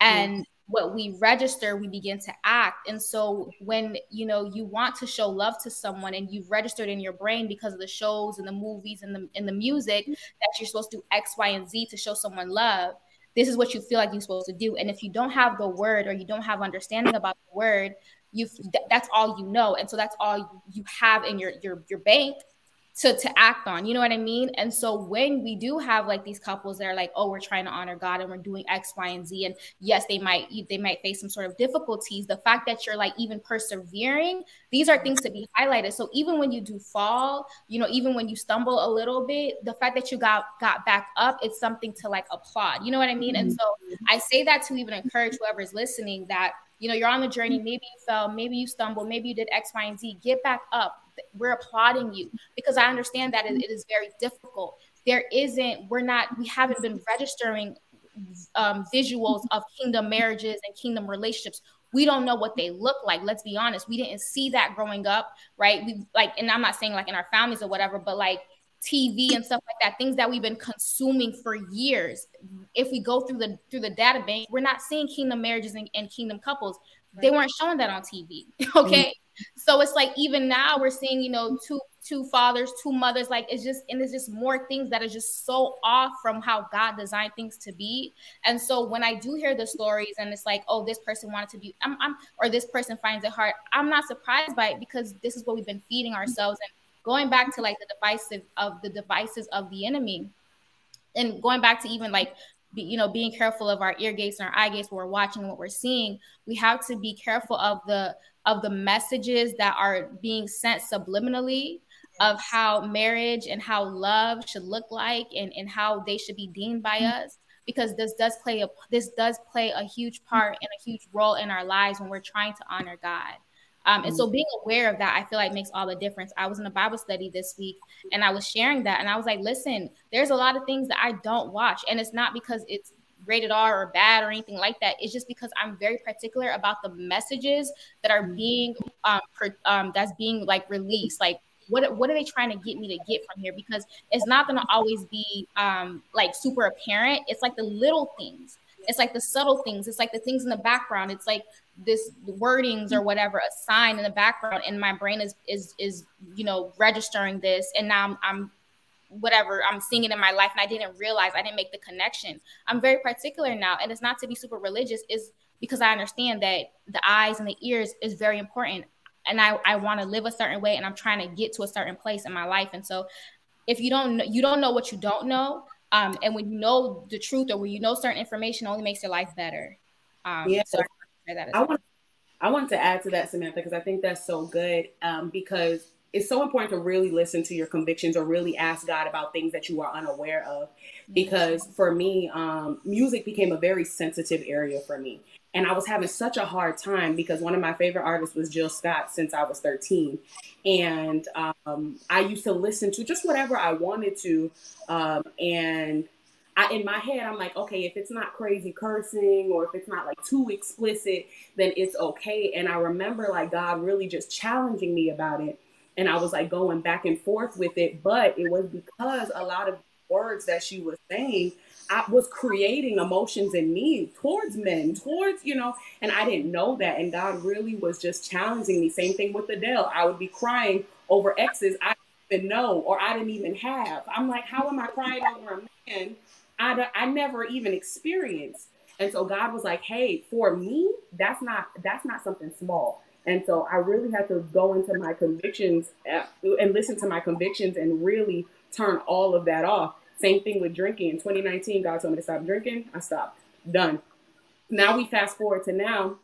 He only listens to gospel music and he doesn't drink. And I just think that it's so interesting to me because I wonder how we have come together if I was still just drinking as much as I wanted or you know doing whatever or if I was listening to all these types of music how would I res- be responding with him and things like that? And I'm not and I don't think that's the only reason why God took me away from those things but I just think that those convictions and God changing me definitely led to a difference in my relationship because back then when I was listening to whatever I wanted to, my emotions were heightened by these things and I don't have those same problems anymore. So I think that is very important to just watch because we don't always know, but ask God, like, hey, what is it something that I'm unaware of that I can't see? Like, let me know.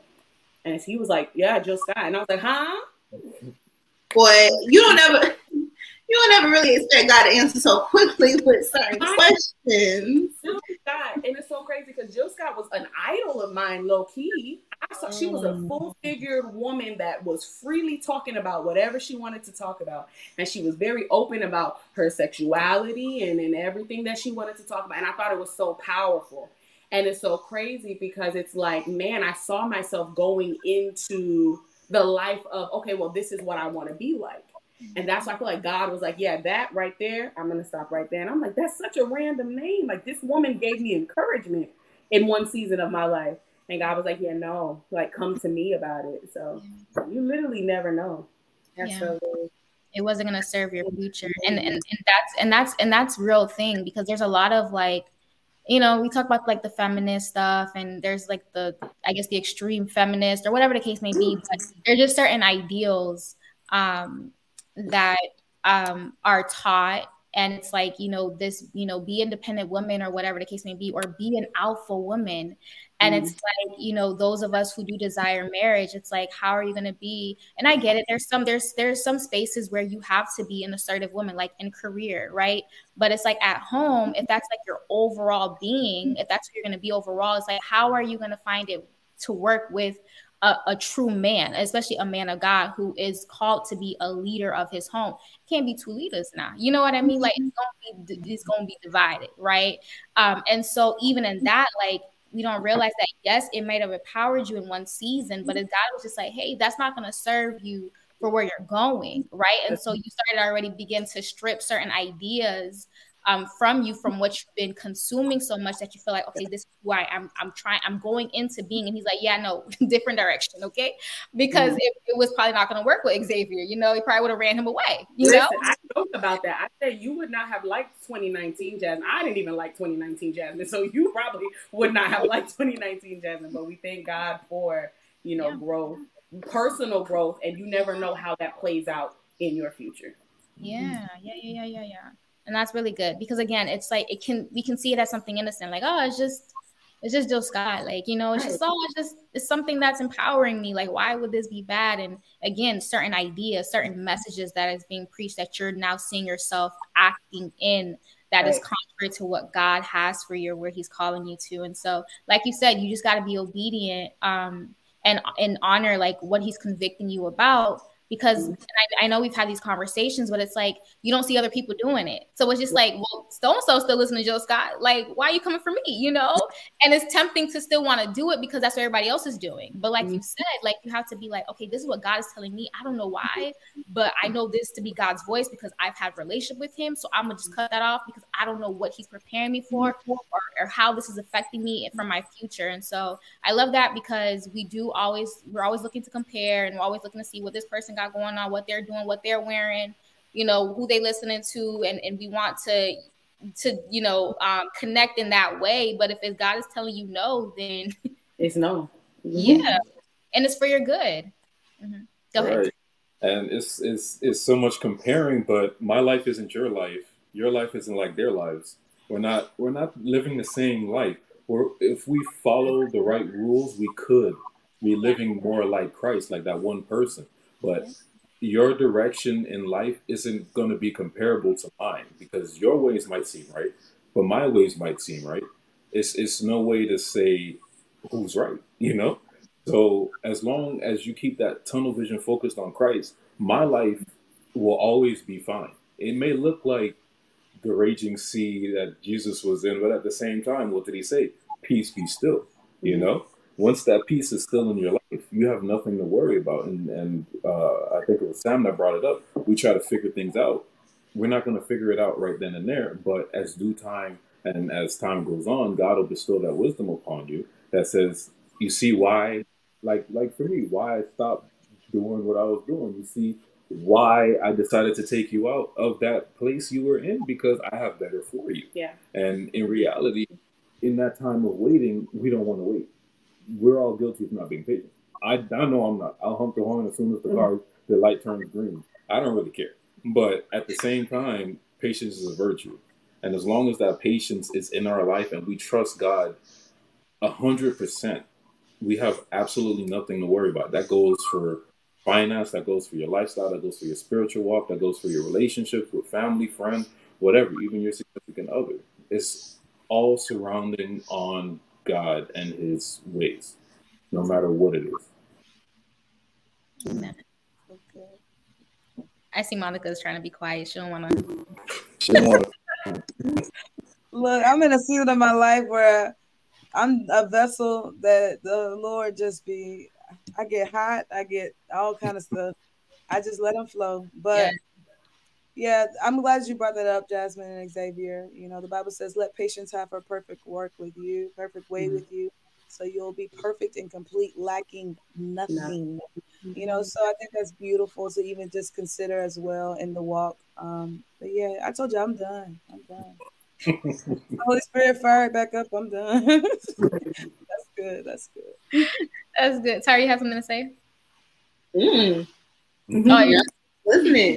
I'm, I'm taking it all in. I'm just so proud. Like I said, I'm over here like a proud mom. I think like just so proud of each and every one of y'all, and just um the growth that we've seen. You know, so you guys are inspiring us, just like um you know, like I think uh, Jasmine was saying how like she's learning from the singles, learning from here. It's the same way we're learning over here because we show ain't perfect.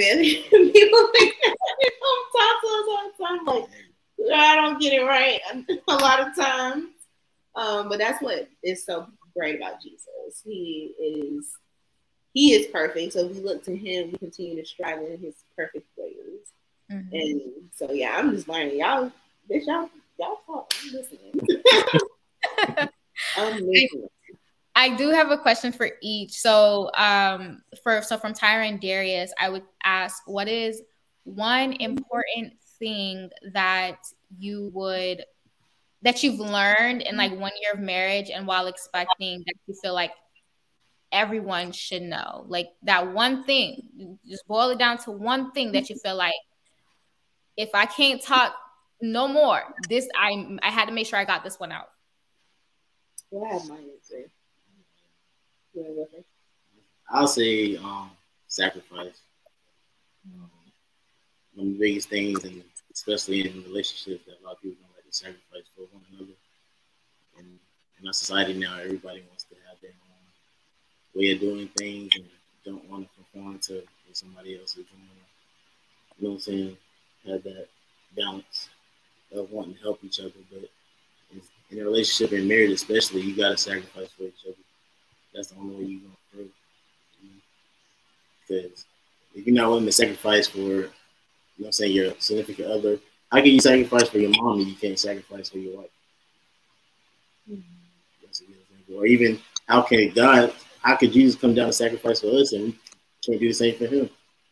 You know? So it, sacrifice is a big main key. I would say one plus one equals one. Mm. Our pastor told us that in counseling, and it has stuck with me. Two things, really. The one, one plus one equals one.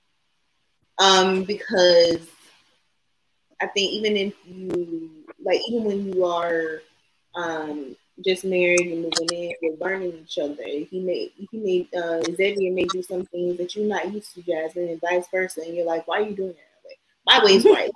And it's like no, how can we come together? Um, and it's not like, you know, these conversations that's on social media all the time. Who paying rent? 50 50. No, no, no. It's like, yeah, we worried about the wrong thing. One plus one equals one. Take that how you shall. Um, every decision, we are one. So if he like even the decision for me, um, you know, to stay home with our baby, that was something that we had to come together and talk about. Okay, that's going to look a lot different for me getting up every morning working. Um, and so God worked out to where like I, you know, open my own business. Um, and so where I can't stay home with the baby. So, but would that would God have blessed us with that if I was trying to do my own thing? No, I'm going back. Samantha Jackson can tell y'all I feel like in, the beginning of pregnancy, I'm like, I'm a boss mom, I'm gonna have my career, and I'm gonna be a mother, and I'm gonna be back on somebody's job. And, it's, so and now it's so funny because like God's like, humble yourself.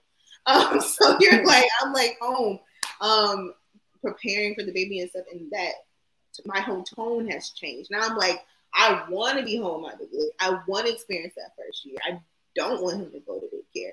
Um, so but being one on one with that decision, like it may be even as a spouse, it may be a scary thought, but knowing your partner and both of y'all going to God together on that topic, where God can speak to the both of you. That's why you gotta be, you gotta be um equally yoked, because God gonna tell God tell me he gonna tell him the same thing since we're one. He not gonna tell him, you know, oh she need to go work and tell me to go home. That's confusion and dysfunction, and God don't work in dysfunction. So if we go to God together, God gonna tell us together what we should do. And then my last thing, I'll stop talking, is and I take this with every type of relationship, whether it's mother, father, friend. Never let the sun go down without either apologizing or at least conversing. And some people have a different take on this. They say, you know, proper timing, which proper timing is definitely, definitely true. Um, I just take that scripture really heart. So I can have an argument with my mom. Best believe, especially if I have to get up and minister the next day, I'm not getting up to minister before I make it right. Same thing with him. Um, like if we're arguing or whatever, oh, best believe we gonna definitely you go play your game 2K. I'm gonna go here and watch TV. But before we go to bed, we're gonna have this thing talked about. Because God forbid I wake up the next morning, you're not here. And you know, or whatever. Um, and so I really take that scripture heart. I do that with all types of relationships. I mean, it can be anybody, a coworker, um, it could be somebody from my church. It, because I take the walk, the calling on my life, I take it so seriously. So what do I look like? Let's just say I'm beefing with somebody at my church, and then I get up the next day trying to usher somebody in for praise and worship. No, sit down. So for me, I just take it so serious. So I we always will talk it out. We may not feel like super joyful at at that time, but we have talked about it and allow us to okay, where do we go from here? How do we grow from here? How do we take on this next? Um, how do we work it out? We look, acknowledge the problem. Now we got to work it out. How how do we do that? Now that may be another day before we talk about it, but at least you know in my heart, you know where I'm coming from, and vice versa. We can talk about. It. So sorry That's good. That's good. Thank you for that. And then Jasmine Xavier, like, what is one thing from dating and now engaged that you feel like the people just need to know that we need to know? Um, Hold on. If you get in an argument, the relationship. That's for sure. I had to learn that, and I'm just like, you sure you still want me? Know, I'm giving you an option, but I mean, it's it's just it's just communication. You know, it's it's it's just making sure each party understands what happened. You talk it through. You make sure, like, I'm sorry. I take full responsibility of everything. Oh, I'm sorry. I take full responsibility of everything and you move on because all that is is staying in place of the problem. You're staying on the treadmill of problems instead of moving forward, loving each other, doing whatever it is you guys both enjoy, and all that's all that staying in the problem is doing is making me think like they're gonna leave me one day, and that doubt starts to creep in. And we go back to the thoughts in your head. The thoughts start to make you feel a certain way, and it's like they're gonna leave. I'm gonna be all by myself again da da da da. It's like no, and, and you you you might have an argument with that one person, and it's like I still love you. At the end of the day, if if we have a problem, I'm sorry. We might I, I might struggle a little. I, I'm still struggling with this. Like I take full responsibility. I'm sorry. I'm gonna be better. I'm gonna make sure that you're okay. I'm gonna make sure that we're okay, and we and we move forward. It's it's no big deal. It's no problem. But at the end of the day, I still love you. I still want to be with you, and it's no problem afterwards. Amen. Thank you. I think that's really good. I think that something that I've been just putting into practice and we've been just praying about is, you know, Lord, continue to give us your vision. Um, because I think a lot of the times, especially in this transition, planning is involved now and excitement's involved. We have different opinions as to what we want, going to like the whole argument. Um, arguments can come up because of like tension and we don't know what we're going to be like. And, you know, we're starting marriage counseling, which we highly advise um, premarital counseling, marriage counseling, all of it. Um, so a lot of that brings tension. And so I think if we keep our eye on the vision, um, you know, everything will come to a resolve. And so I just pray that like our desires remain his desires or that even if it's not, even when we don't understand, that we go back to him because you can make a plan and God can rip that plan up. and mm-hmm. so um, I just pray that like, you know, for anyone out there who is dating right now in the process of about to get married, talking about marriage, continue to seek God's vision for what it is. And a lot of that tension will go away. Because kind of like what Tyra and Darius were talking about, like at the end of the day, when you guys become that one, God is talking to both of y'all. Mm-hmm. And so even now, like if we're both seeking God, we're on the same page. Um, you know, and so that's just like constantly what we're trying to practice is right now. So I just highly encourage just like seek God's vision, seek his wisdom, because then all of the internal tensions would just dissipate. And so I'm trying to practice to follow his leadership and seeing God through him because the man is the head, which 2019 Jasmine probably couldn't say. so I just, I just think that, you know, now that I see God's vision, now I can see his vision as well because again, we both are seeking the same thing. So I just encourage people to do that. And uh, one more big thing learn to forgive when you can't forgive or you don't want to forgive. Mm. Heavy. I'm to repeat that for people. learn to forgive when you don't want to forgive. Just like Tyra said, don't go to bed angry because I want to cuddle you and you're to cuddle me and we're to resolve this and we're to go to bed happy. And that's it. I just want to learn to forgive. I want to learn not to forget, but to learn. I want to learn to learn what not to do. So that, that's that's another big takeaway for it. I'm just grateful for the fact that my friends have such great men of God. I just love it. I just love the input. I love the the how you guys are contributing to their lives, but even to this conversation. And so, thank you guys. I thank you. Like, keep seeking God because I love it. And um, I know that Tyra would always say that Darius was the quiet one, and sure maybe Jasmine might say that about Xavier, but I've I've always had hope in you both, and I just feel like y'all have the word in you and you guys are speakers and i just love it and so thank you guys for being on here i thank you jasmine for even being vulnerable um, and coming on here because it, they know me. I want you to come on here, be transparent, being vulnerable, um, speak like come from an authentic place. And I just thank you for being vulnerable because there were points where you were you were literally telling us your heart and really giving us like real life, you know, things. And it's it took a lot of courage to come on here and to share that. And so thank you for that. Uh, Monica, please, I know you said you were done, but I mean, we're about to end and we just need to hear another fire.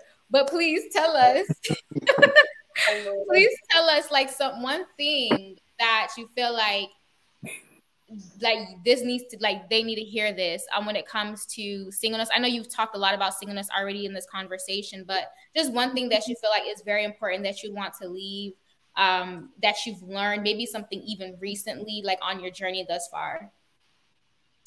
All right. Well, I got it. Holy Spirit got it for you.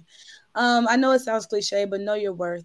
And when I say that, I'm not talking about what society says you're worth. I'm not talking about what your parents said you're worth. I'm not talking about what this world says you're worth. I'm talking about what God says you're worth. You are precious jewels to Him. And I need you to also understand that you have a purpose. So before you even thinking about relationship or marriage or anything like that, you have to understand that you have a purpose. You were created with purpose. You were created with intention, right? So if you're walking in that, guess what? The spouse will meet you on that road and on that path. And I also want you to understand that you have dominion, you have power, and you have authority as a child of God walk in it. The enemy, the only thing that he can do is to convince you otherwise. He does not have any power to take you out. He's already defeated. And something recently that I began to truly understand is that the enemy is mm-hmm. under my feet. What does that mean? That means that we're not on the same level. We're not on the same playing field. I even think about David. David had a heart after God's own heart. So even when he came up against Goliath, he said, Who is this Philistine to come against my God? Do you not know my God? So we have to have that innate authority on on the inside of us to know this is who I am and I'm not compromising it for anything or anybody. Also, don't follow the crowd. When you know your worth, I don't have to follow what everybody else is doing because I understand what it is to be set apart. I understand that my life is supposed to look differently. I know that I'm not supposed to blend in. My color is supposed to pop. My temperature is supposed to be hot. When I walk into a room, I'm supposed to light it up. It's not supposed to be able to stay the same. So know your worth, know who you are, know who God has created and designed you to be, and walk in it unapologetically. Do y'all understand me? The enemy is under your feet. Stump him. Stomp him. Period, Monica. Level. On the same level. So elevate your mind, elevate your thinking, and let the Holy Spirit really renew your mind. Do not conform to the patterns of this world, but truly be transformed by the renewing of your mind. Too often we see people just going along with everything else is doing. There's too much wickedness in this world. There's too much witchcraft in this world. There's too many demonic agendas in this world. Look at the desensitizing. We talked about it earlier. The enemy is trying to desensitize us and program us.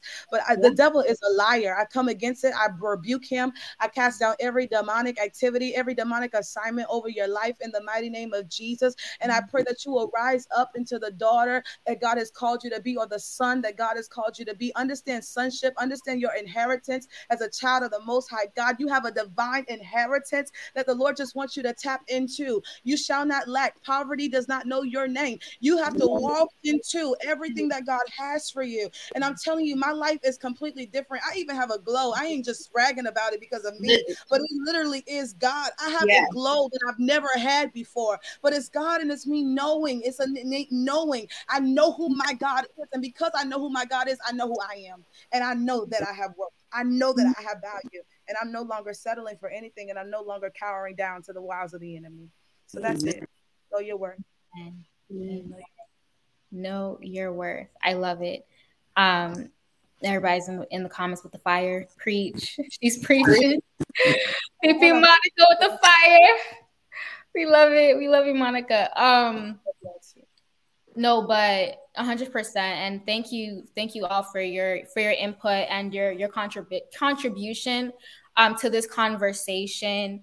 I'm very big on just like time that is spent, um, just even like what we're doing during our time. And like this conversation is seed um, that will be planted in, in good ground prayerfully and that they will see the fruit of just even being a part of this conversation even though it was you know virtually whatever the case may be that there was something from this conversation something that you guys said that would be seed in their heart and they shall see fruit from it and so the fruit that i am prayerfully um, I'm hoping that they would see is kingdom marriages and kingdom relationships and just even knowing yourself, knowing your worth, um, not settling, not conforming. And I love that you said that, Monica, because something that I mentioned um, even this week and in the last episode, I believe that went out last Saturday was just how there is this thing of like the masses um, which is like the majority of people, and you know, like the five percenters or the one percenters, and how um, what God was showing me is that a lot of Christians are a part of the masses, and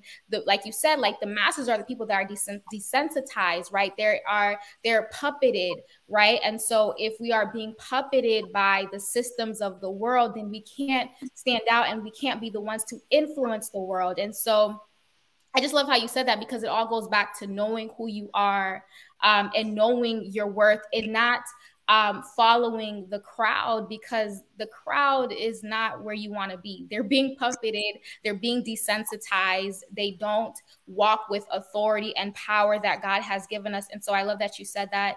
And I, I for, for me, I think that what I would leave is I, I would I would piggyback off what you said about definitely knowing your worth um, and not settling and being um, committed to maturing um, I believe that there are just aren't certain things that we will see in our lives until we mature into it. Um, and so I'm very, very big on like maturing and be, being committed to that. Um, and with maturing comes with being committed to even seeking for understanding. I believe that you go to that next level of maturity is when you've gotten a certain understanding.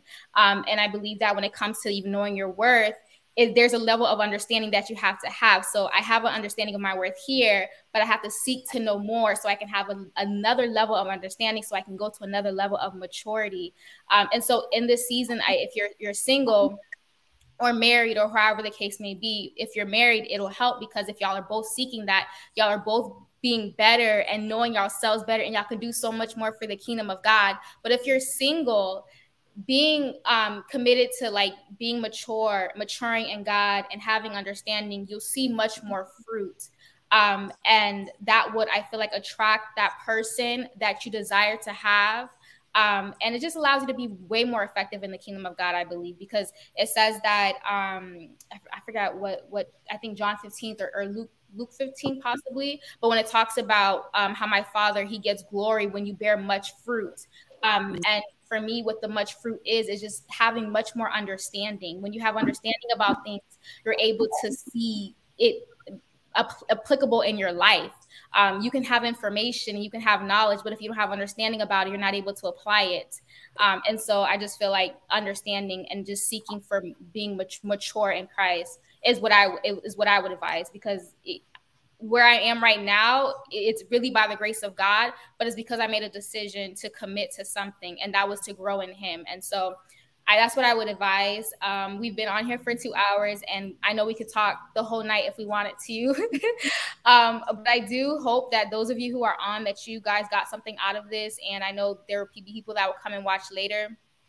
Um, and I just want to make sure that all hearts and minds are settled because sometimes it's like that's like that you know the holy spirit would drop something in your mind to say and you're like oh we're about to end though i don't know so if you i'm giving you the opportunity here um, to share if you feel like you need to share something. Can we pray? I know we're gonna pray out. Okay. I just feel a tug to just to just pray. Definitely, um, definitely. For sure, for sure. Before we pray, I just wanted to say too, um, I just want to commend you, Samantha, for your obedience with um your podcast and just like your ministry. Um, because it's needed in the kingdom. Um, and just so proud of both of y'all for real. Monica, just what you're doing as well. And um, I can't wait to I can't wait to go to y'all as well. That's period. Period. So then the spirit, right? Listen. Um, so my mom says all the time, she'd be like, I know Samantha gonna have whoever God got for him, her, man, they're gonna be powerful. I'd be like, yes, speak mom, period. Yeah. Um, yeah. So I just want to um, just say I'm proud of you. Very, very, very proud. Thank you so much. Yes, and likewise, I'm always I, I always seek to be around people who inspires me, and everybody that's on this panel, everybody that's on this conversation, y'all inspire me. Monica, you my little but baby girl, she inspires me, um, and just stirs me. And likewise with Tyra, um, and just you know just being willing to just do what god puts on your heart to do. I know sometimes we can doubt ourselves but um, definitely i see you as someone who is obedient. When you feel like god is telling you something you would do it. You would post the stuff right then and there. And i'm like wow she just she just on it. And i and i love i love you for that because it it, it motivates me to be like well thanks samantha. Do what god told you to do too. Um and jasmine i always i talk about you some like um subliminally sometimes in episodes because Jasmine challenges me when it comes to even um, communicating. And I just feel like you're such a great communicator. And that also inspires me to just be better. And so I thank you both.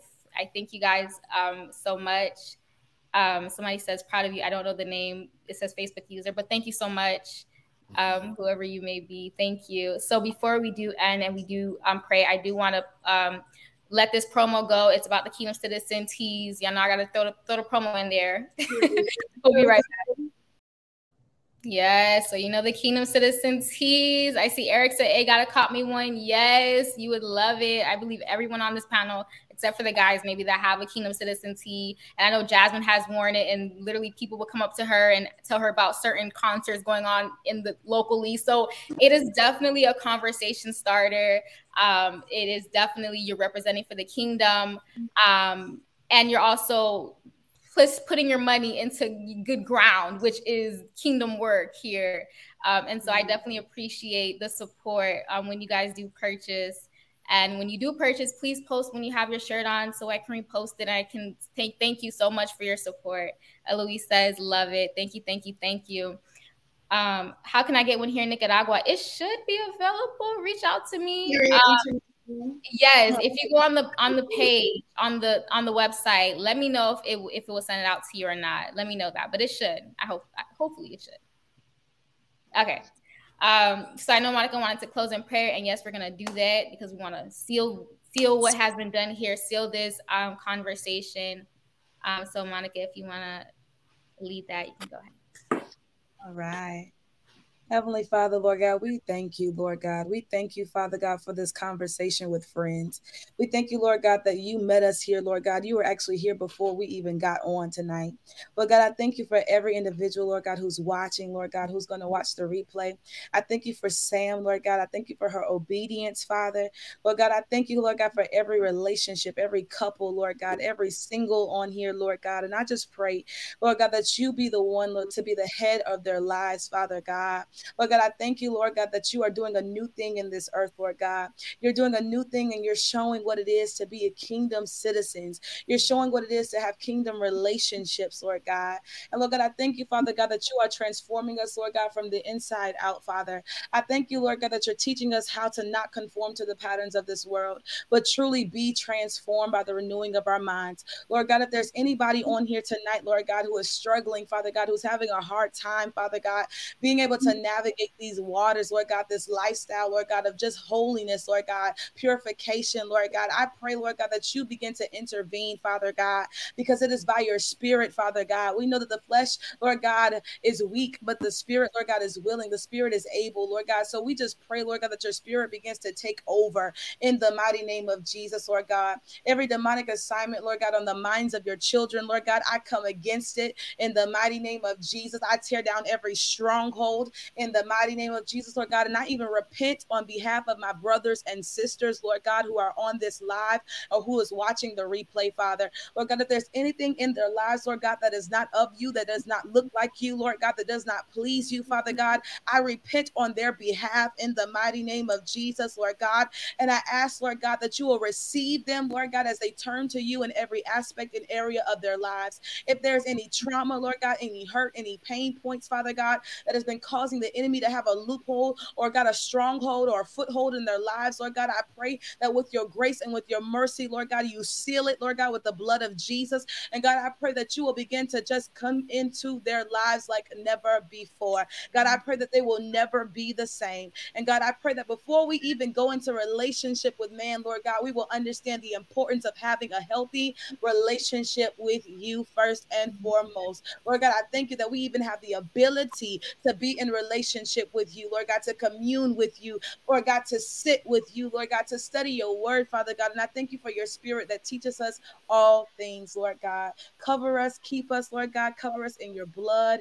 And Lord God, I just thank you. I thank you for Tyra and Darius. I thank you, Lord God, for Gideon, Lord God, that, they, that Tyra is carrying, Father God. I pray that you will cover their marriage in the mighty name of Jesus. I pray that the enemy, every time he tries to come into their lives, Lord God, I pray that whatever he tries to use against them, Lord God, you will use it for their good in the mighty name of Jesus, Lord God. And God, I mm. pray that they will witness to this world, Father God. They will be a light in the midst of the darkness, Father God, in the mighty name of Jesus. And they will call people out, Lord God, of their misery. They will call people out, Lord God, of this lack of hope, Lord God, in the mighty name of Jesus, Lord God. And they will show, Lord God, the world that you still sit on the throne, that you're still worthy, that you're still mighty in the mighty name of Jesus. I pray, Lord God, for Jasmine and Xavier. God, I pray that you will bless their relationship, Lord God. I pray that you will give them the strength, Lord God, to endure, Lord God, in the mighty name of Jesus. Continue to give them that way of escape, Father God, in the mighty name of Jesus. And I pray that their relationship will be a testimony, Lord God, of your goodness in the mighty, mighty name of Jesus, Lord God. God, I thank you for Sam. I thank you for her life. I thank you for her obedience, Lord God. And I pray that your favor begin to fall upon her, Lord God, and your face will shine on her as well. In Jesus' name, everything that she touches is blessed. It shall be blessed in the mighty name of Jesus that we pray. Lord God, we thank you. Amen. Amen. Amen. Amen. Amen. Thank you so much. Amen. Yes, Lord. In Jesus' name. Thank you guys so much for tuning in. Thank you guys again for saying yes and agreeing to sharing and being vulnerable and transparent here on the Being One podcast. We thank you, friends, and thank you guys so much. So this this ended the season um, of Reflections of Conversation with Friends. So there won't be no more episodes on Saturdays. But those of you guys who have been tuning in and joining in and sharing and commenting, etc., I thank you so much. Um, it just it, it, it kind of gives you momentum to continue to do these things and when you hear that it's been a blessing and certain conversations has blessed people and resonated with people, it makes you feel like, okay, God, I see why. I see why, you know? And so thank you guys so much for supporting and being a part.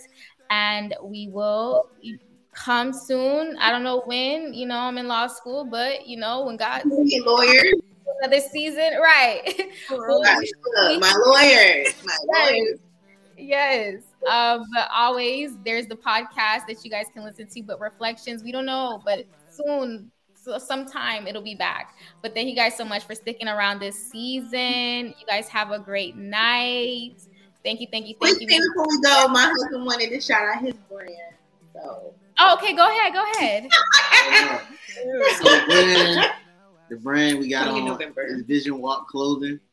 It's a Christian-based clothing line. Just walking in the vision of God for your life. Yes. Um, really much basis of the um, line right now. It's coming out in November, so hopefully, um, I have some more people looking on the website soon. Period. But I want to thank Samantha for allowing us to get on tonight, and most importantly, to blessing you all with these beautiful um, words. Just encourage you just to continue to see God through your relationship. I know everyone on here is um, in a relationship right now. If you if you are, just continue to see God. That's the biggest thing. He's the leader of our faith, and you take us to where we. So, I just want to thank you. thank Monica as well, the preaching. I appreciate her words for sure. I'm gonna have you come to the church one time.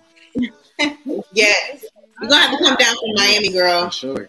Y'all come here too. Come on, come on. I'm in a traveling spirit. Eric, Eric asked, "What's the link?" Um, um, Darius the and what's the social. So on Instagram is at Vision Walk Clothing. On Instagram at Vision Walk Clothing, and also on Facebook at Vision Walk Clothing. so Samantha put it in the chat.